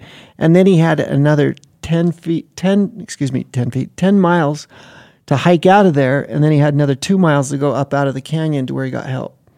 So I mean, to retrace that guy's journey is incredible. So we did that. Then we went over to Caineville, did some jumps, did some other exploring, and then I did another hike. And my son was crying for mercy. He had it. like it physically wore wore him out. out. Yeah. Twenty-two year old and a fifty-year-old's putting him in the ground. That's awesome. I want back in Man. on the Greg Godfrey adventures. I don't want to be in the day- videos, six day. but I want to be in on the adventures. Six day. We'll do it in the spring. If you guys, we're going to do the Baja trip, right? Yeah, we're San doing the Baja I'll trip. show you some stuff down there. I know you guys have been down there, but I've got some real hidden gems down there. Yeah, Cameron Steele showed me and some other folks. Kendall Norman, and then uh, those those are places. So if, if the other somebody who somebody who has never been to Southern Utah, maybe they're here locally or maybe they're coming from out of state, where should they start in Southern Utah? Moab? yeah, Mo- Moab's a good spot. I think another unhi- a hidden jewel. I would say it depends on what you're doing. If you're doing razors, I'd say Kanab. Oh yeah. Kanab Totally. is a hidden jewel nobody knows about. And then it's the most scenic, most beautiful, fun. There's more sand in Moab. Yep. Moab's cool, but it's like different. coral pink and stuff. Yeah. So, listeners, do this. Listen to Greta Van Zant. I don't know how you spell it, but we'll figure it out. Uh, and then, if you live in Moab or if you live in Utah, you don't live in Utah. Try to get down to Moab or Kanab, Utah, um, with a razor or a motorsport or something like that. And if you don't ride any of that stuff, go to Zion's National Park. Yeah, right there. there's there's hiking. There's there's there's other there's more hiking down there called it's Peekaboo, Peekaboo Canyon in yeah, Kanab. yeah, I've heard of that. Yeah. Peekaboo's cool. Yeah. So, what's the other thing you were asking me? Um, I asked you about food, music, travel, Oh. Food. anything that I, you try. I am I have gotten on this kick because my body's so broken. I've broke. I've had two surgeries on my left knee, two on my right ankle, two on my right wrist. I've had like thirty concussions, been knocked out ten times, so that's forty, I guess. But then I've broke my back and I shattered my pelvis, broke my neck. Um, had f- two surgeries on my right shoulder, one on my left shoulder, and I've had. Um, did I say my knee? I think I said my knee. Broke my nose multiple times, but the point being, my body's a mess. I'm 50 years old, and I feel. Well, it depends on the day. At least cold days in Utah really tear me yeah, up. brutal. But I have been going. This is going to sound. This is this is almost as bad as you listening to En- Enya? Enya. but I and go. your confessions. I am up at five o'clock every morning, and I go to yoga for an hour. I go for ninety minutes. Yes, and, I just started doing this. and I go to Pilates for an hour after that, and I feel amazing. And then I've gotten on a new diet, lot a lot of liquid. I try and stay away from any kind of pain pill or any kind. I've had my struggles with that stuff too, because of all this crap that I've been through. But I try and stay away from any of that. Water, exercise, getting a lot of sleep, which I struggle with. I only get like four hours of sleep a night. And that, with my body being as jacked, that the blood doesn't get through my body as fast. So I've got to make sure I'm eating right. Right. Got to make sure I'm sleeping, and I got to make sure I'm exercising. And then I don't want to be a selfish douchebag the rest of my life. So I'm trying to just give as much as I can too, Right. and that seems to help. Yep. Well, that's that's basically you just covered every topic that we that we cover on the show, and it's coming from somebody like you. People look up to you. They see that you've had success, that you've built. Um, these are things that you do on a daily basis. That you're you're 50 and you're still doing them. There's a, the reason you're doing them is because they make you feel good. They make you feel better than anything that you've ever done. Is just taking care of yourself and taking the time to actually be conscious of well-being. You know what I mean? Like drink a lot of water. Get go do yoga. Yoga, like to me, yoga is not something that I'm excited to do, but I know I'm going to have to do it at some point. Well, you Oh, will. I can't wait You to see will. this. I, I, I know. I, I trust me. It's already like on my schedule. Like I'm going to do Is it. that a checklist item? Uh, we'll we'll pull it up for another podcast. Go do I yoga. think I think it's 45. I think that's the age where you start having to do That's yoga. when it hits your checklist. Yeah, mark mark my words. All right. I, you, So I, I I started got some young. time. I started young then. Yeah. yeah, you're 33. Kenny's got his yoga Yeah. pants on right now. I'm ready to go. He's, he's got all his Lulu. Good for gear. you. You're just getting ahead of it. You're getting ahead of the curve.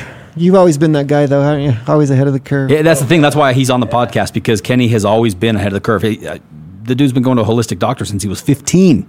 That's unheard of. I, I didn't go to a holistic doctor until three weeks ago for the first time one. ever. Never been to one. Um, yeah, the, the, the- these guys haven't been to one. So, all right, guys, uh, we're gonna wrap it up for you. This has been very, very insightful for all of us, Greg. So, thank you for your time. Thank Yeah, you thanks for for having me. It's inspiring us. Um, where can people find you? Instagram, right? Greg Godfrey. Well, support Nitro. Support Nitro. Support Nitro. Support Godfrey. It's Godfrey USA. And then support the family and Yeah. all the various activities. And then Greg Godfrey. Keep your eye out for anything Godfrey related, whether it's the Godfrey family, Godfrey clan, Godfrey Trucking. Godfrey Trucking, Godfrey Those Entertainment. trucks rolling down the road. Because I'm telling you guys right now, Greg Godfrey is not done. He's just getting started. Like you just you've you just had your like appetizer. Now it's time for the main course. We got a lot ahead of you, and that's obviously what we're here to do. Like we want to grow with you. Well, you you've got us this far. We're looking at you Well, like you- Captain. What's next? You, guys are picking me up for the second half. So Go-. All right. Uh, all right, guys. Um, to wrap it up real quick, um, we're going to give you a list of this homework probably in the description of the podcast because we went over a lot. Um, we're also probably going to create a little bit of social media content with just this list broken down because we went all over the place. Uh, I told you when we started this podcast that when we uh, wrap it up, we'll give you anywhere between three and 10 items. Today was definitely more along the lines of, you know, uh, seven to 10 things. I don't I haven't counted them out. It's good though, man. This is really good stuff. It's high quality content. And guys, the best part is it's simple and it applies to you. I don't care who you are. I don't care where you live, what your circumstances are. The stuff we're talking about right now, forgiveness applies to everybody. Staying focused applies to everybody. So do it. Do not just listen to this, put your phone down, and then just keep doing what you were doing before because you're never going to be successful. You're never going to find true happiness and fulfillment if you don't start making these changes now. So our goal is to provide like a clear roadmap for people to be able to figure this out because sometimes you don't know it until you hear it. But now you've heard it, so you have no excuse, right? So This is like Tony Robbins for a different crowd, isn't it? it, this dude, this is Tony Robbins for our generation. Tony. Robbins, his his type of training doesn't necessarily click with our generation as much as it did with yours. My parents were big Tony Robbins gurus. In fact, I've I'm, been to a few of them. I'm still trying, and I'm still a huge Tony Robbins guy. But his type of training doesn't necessarily vibe with the the younger crowd as much as some of this stuff does. So I'm not saying we're by any means on Tony Robbins' level. I'm just saying that we're trying to give you tips and tricks that have helped us along the way. Very long podcast, but I've loved every single second of it. I hope all the listeners have too. And we will be back next week with another guest, somebody with life advice. I don't know if they're going to be as finally. What's the word I'm looking for? Well-rounded? No, I'm trying to figure out a way to call him like weathered without calling him weathered. I'm weathered. Well, it's su- such a like you know awesome. aged like a fine seasoned. wine. He's seasoned. We're not. I I mean, Greg Godfrey is an exception to the rule in many different ways. So I hope you guys enjoyed it, and I hope you do follow and support whatever ventures he's up to. And with that said, till next time.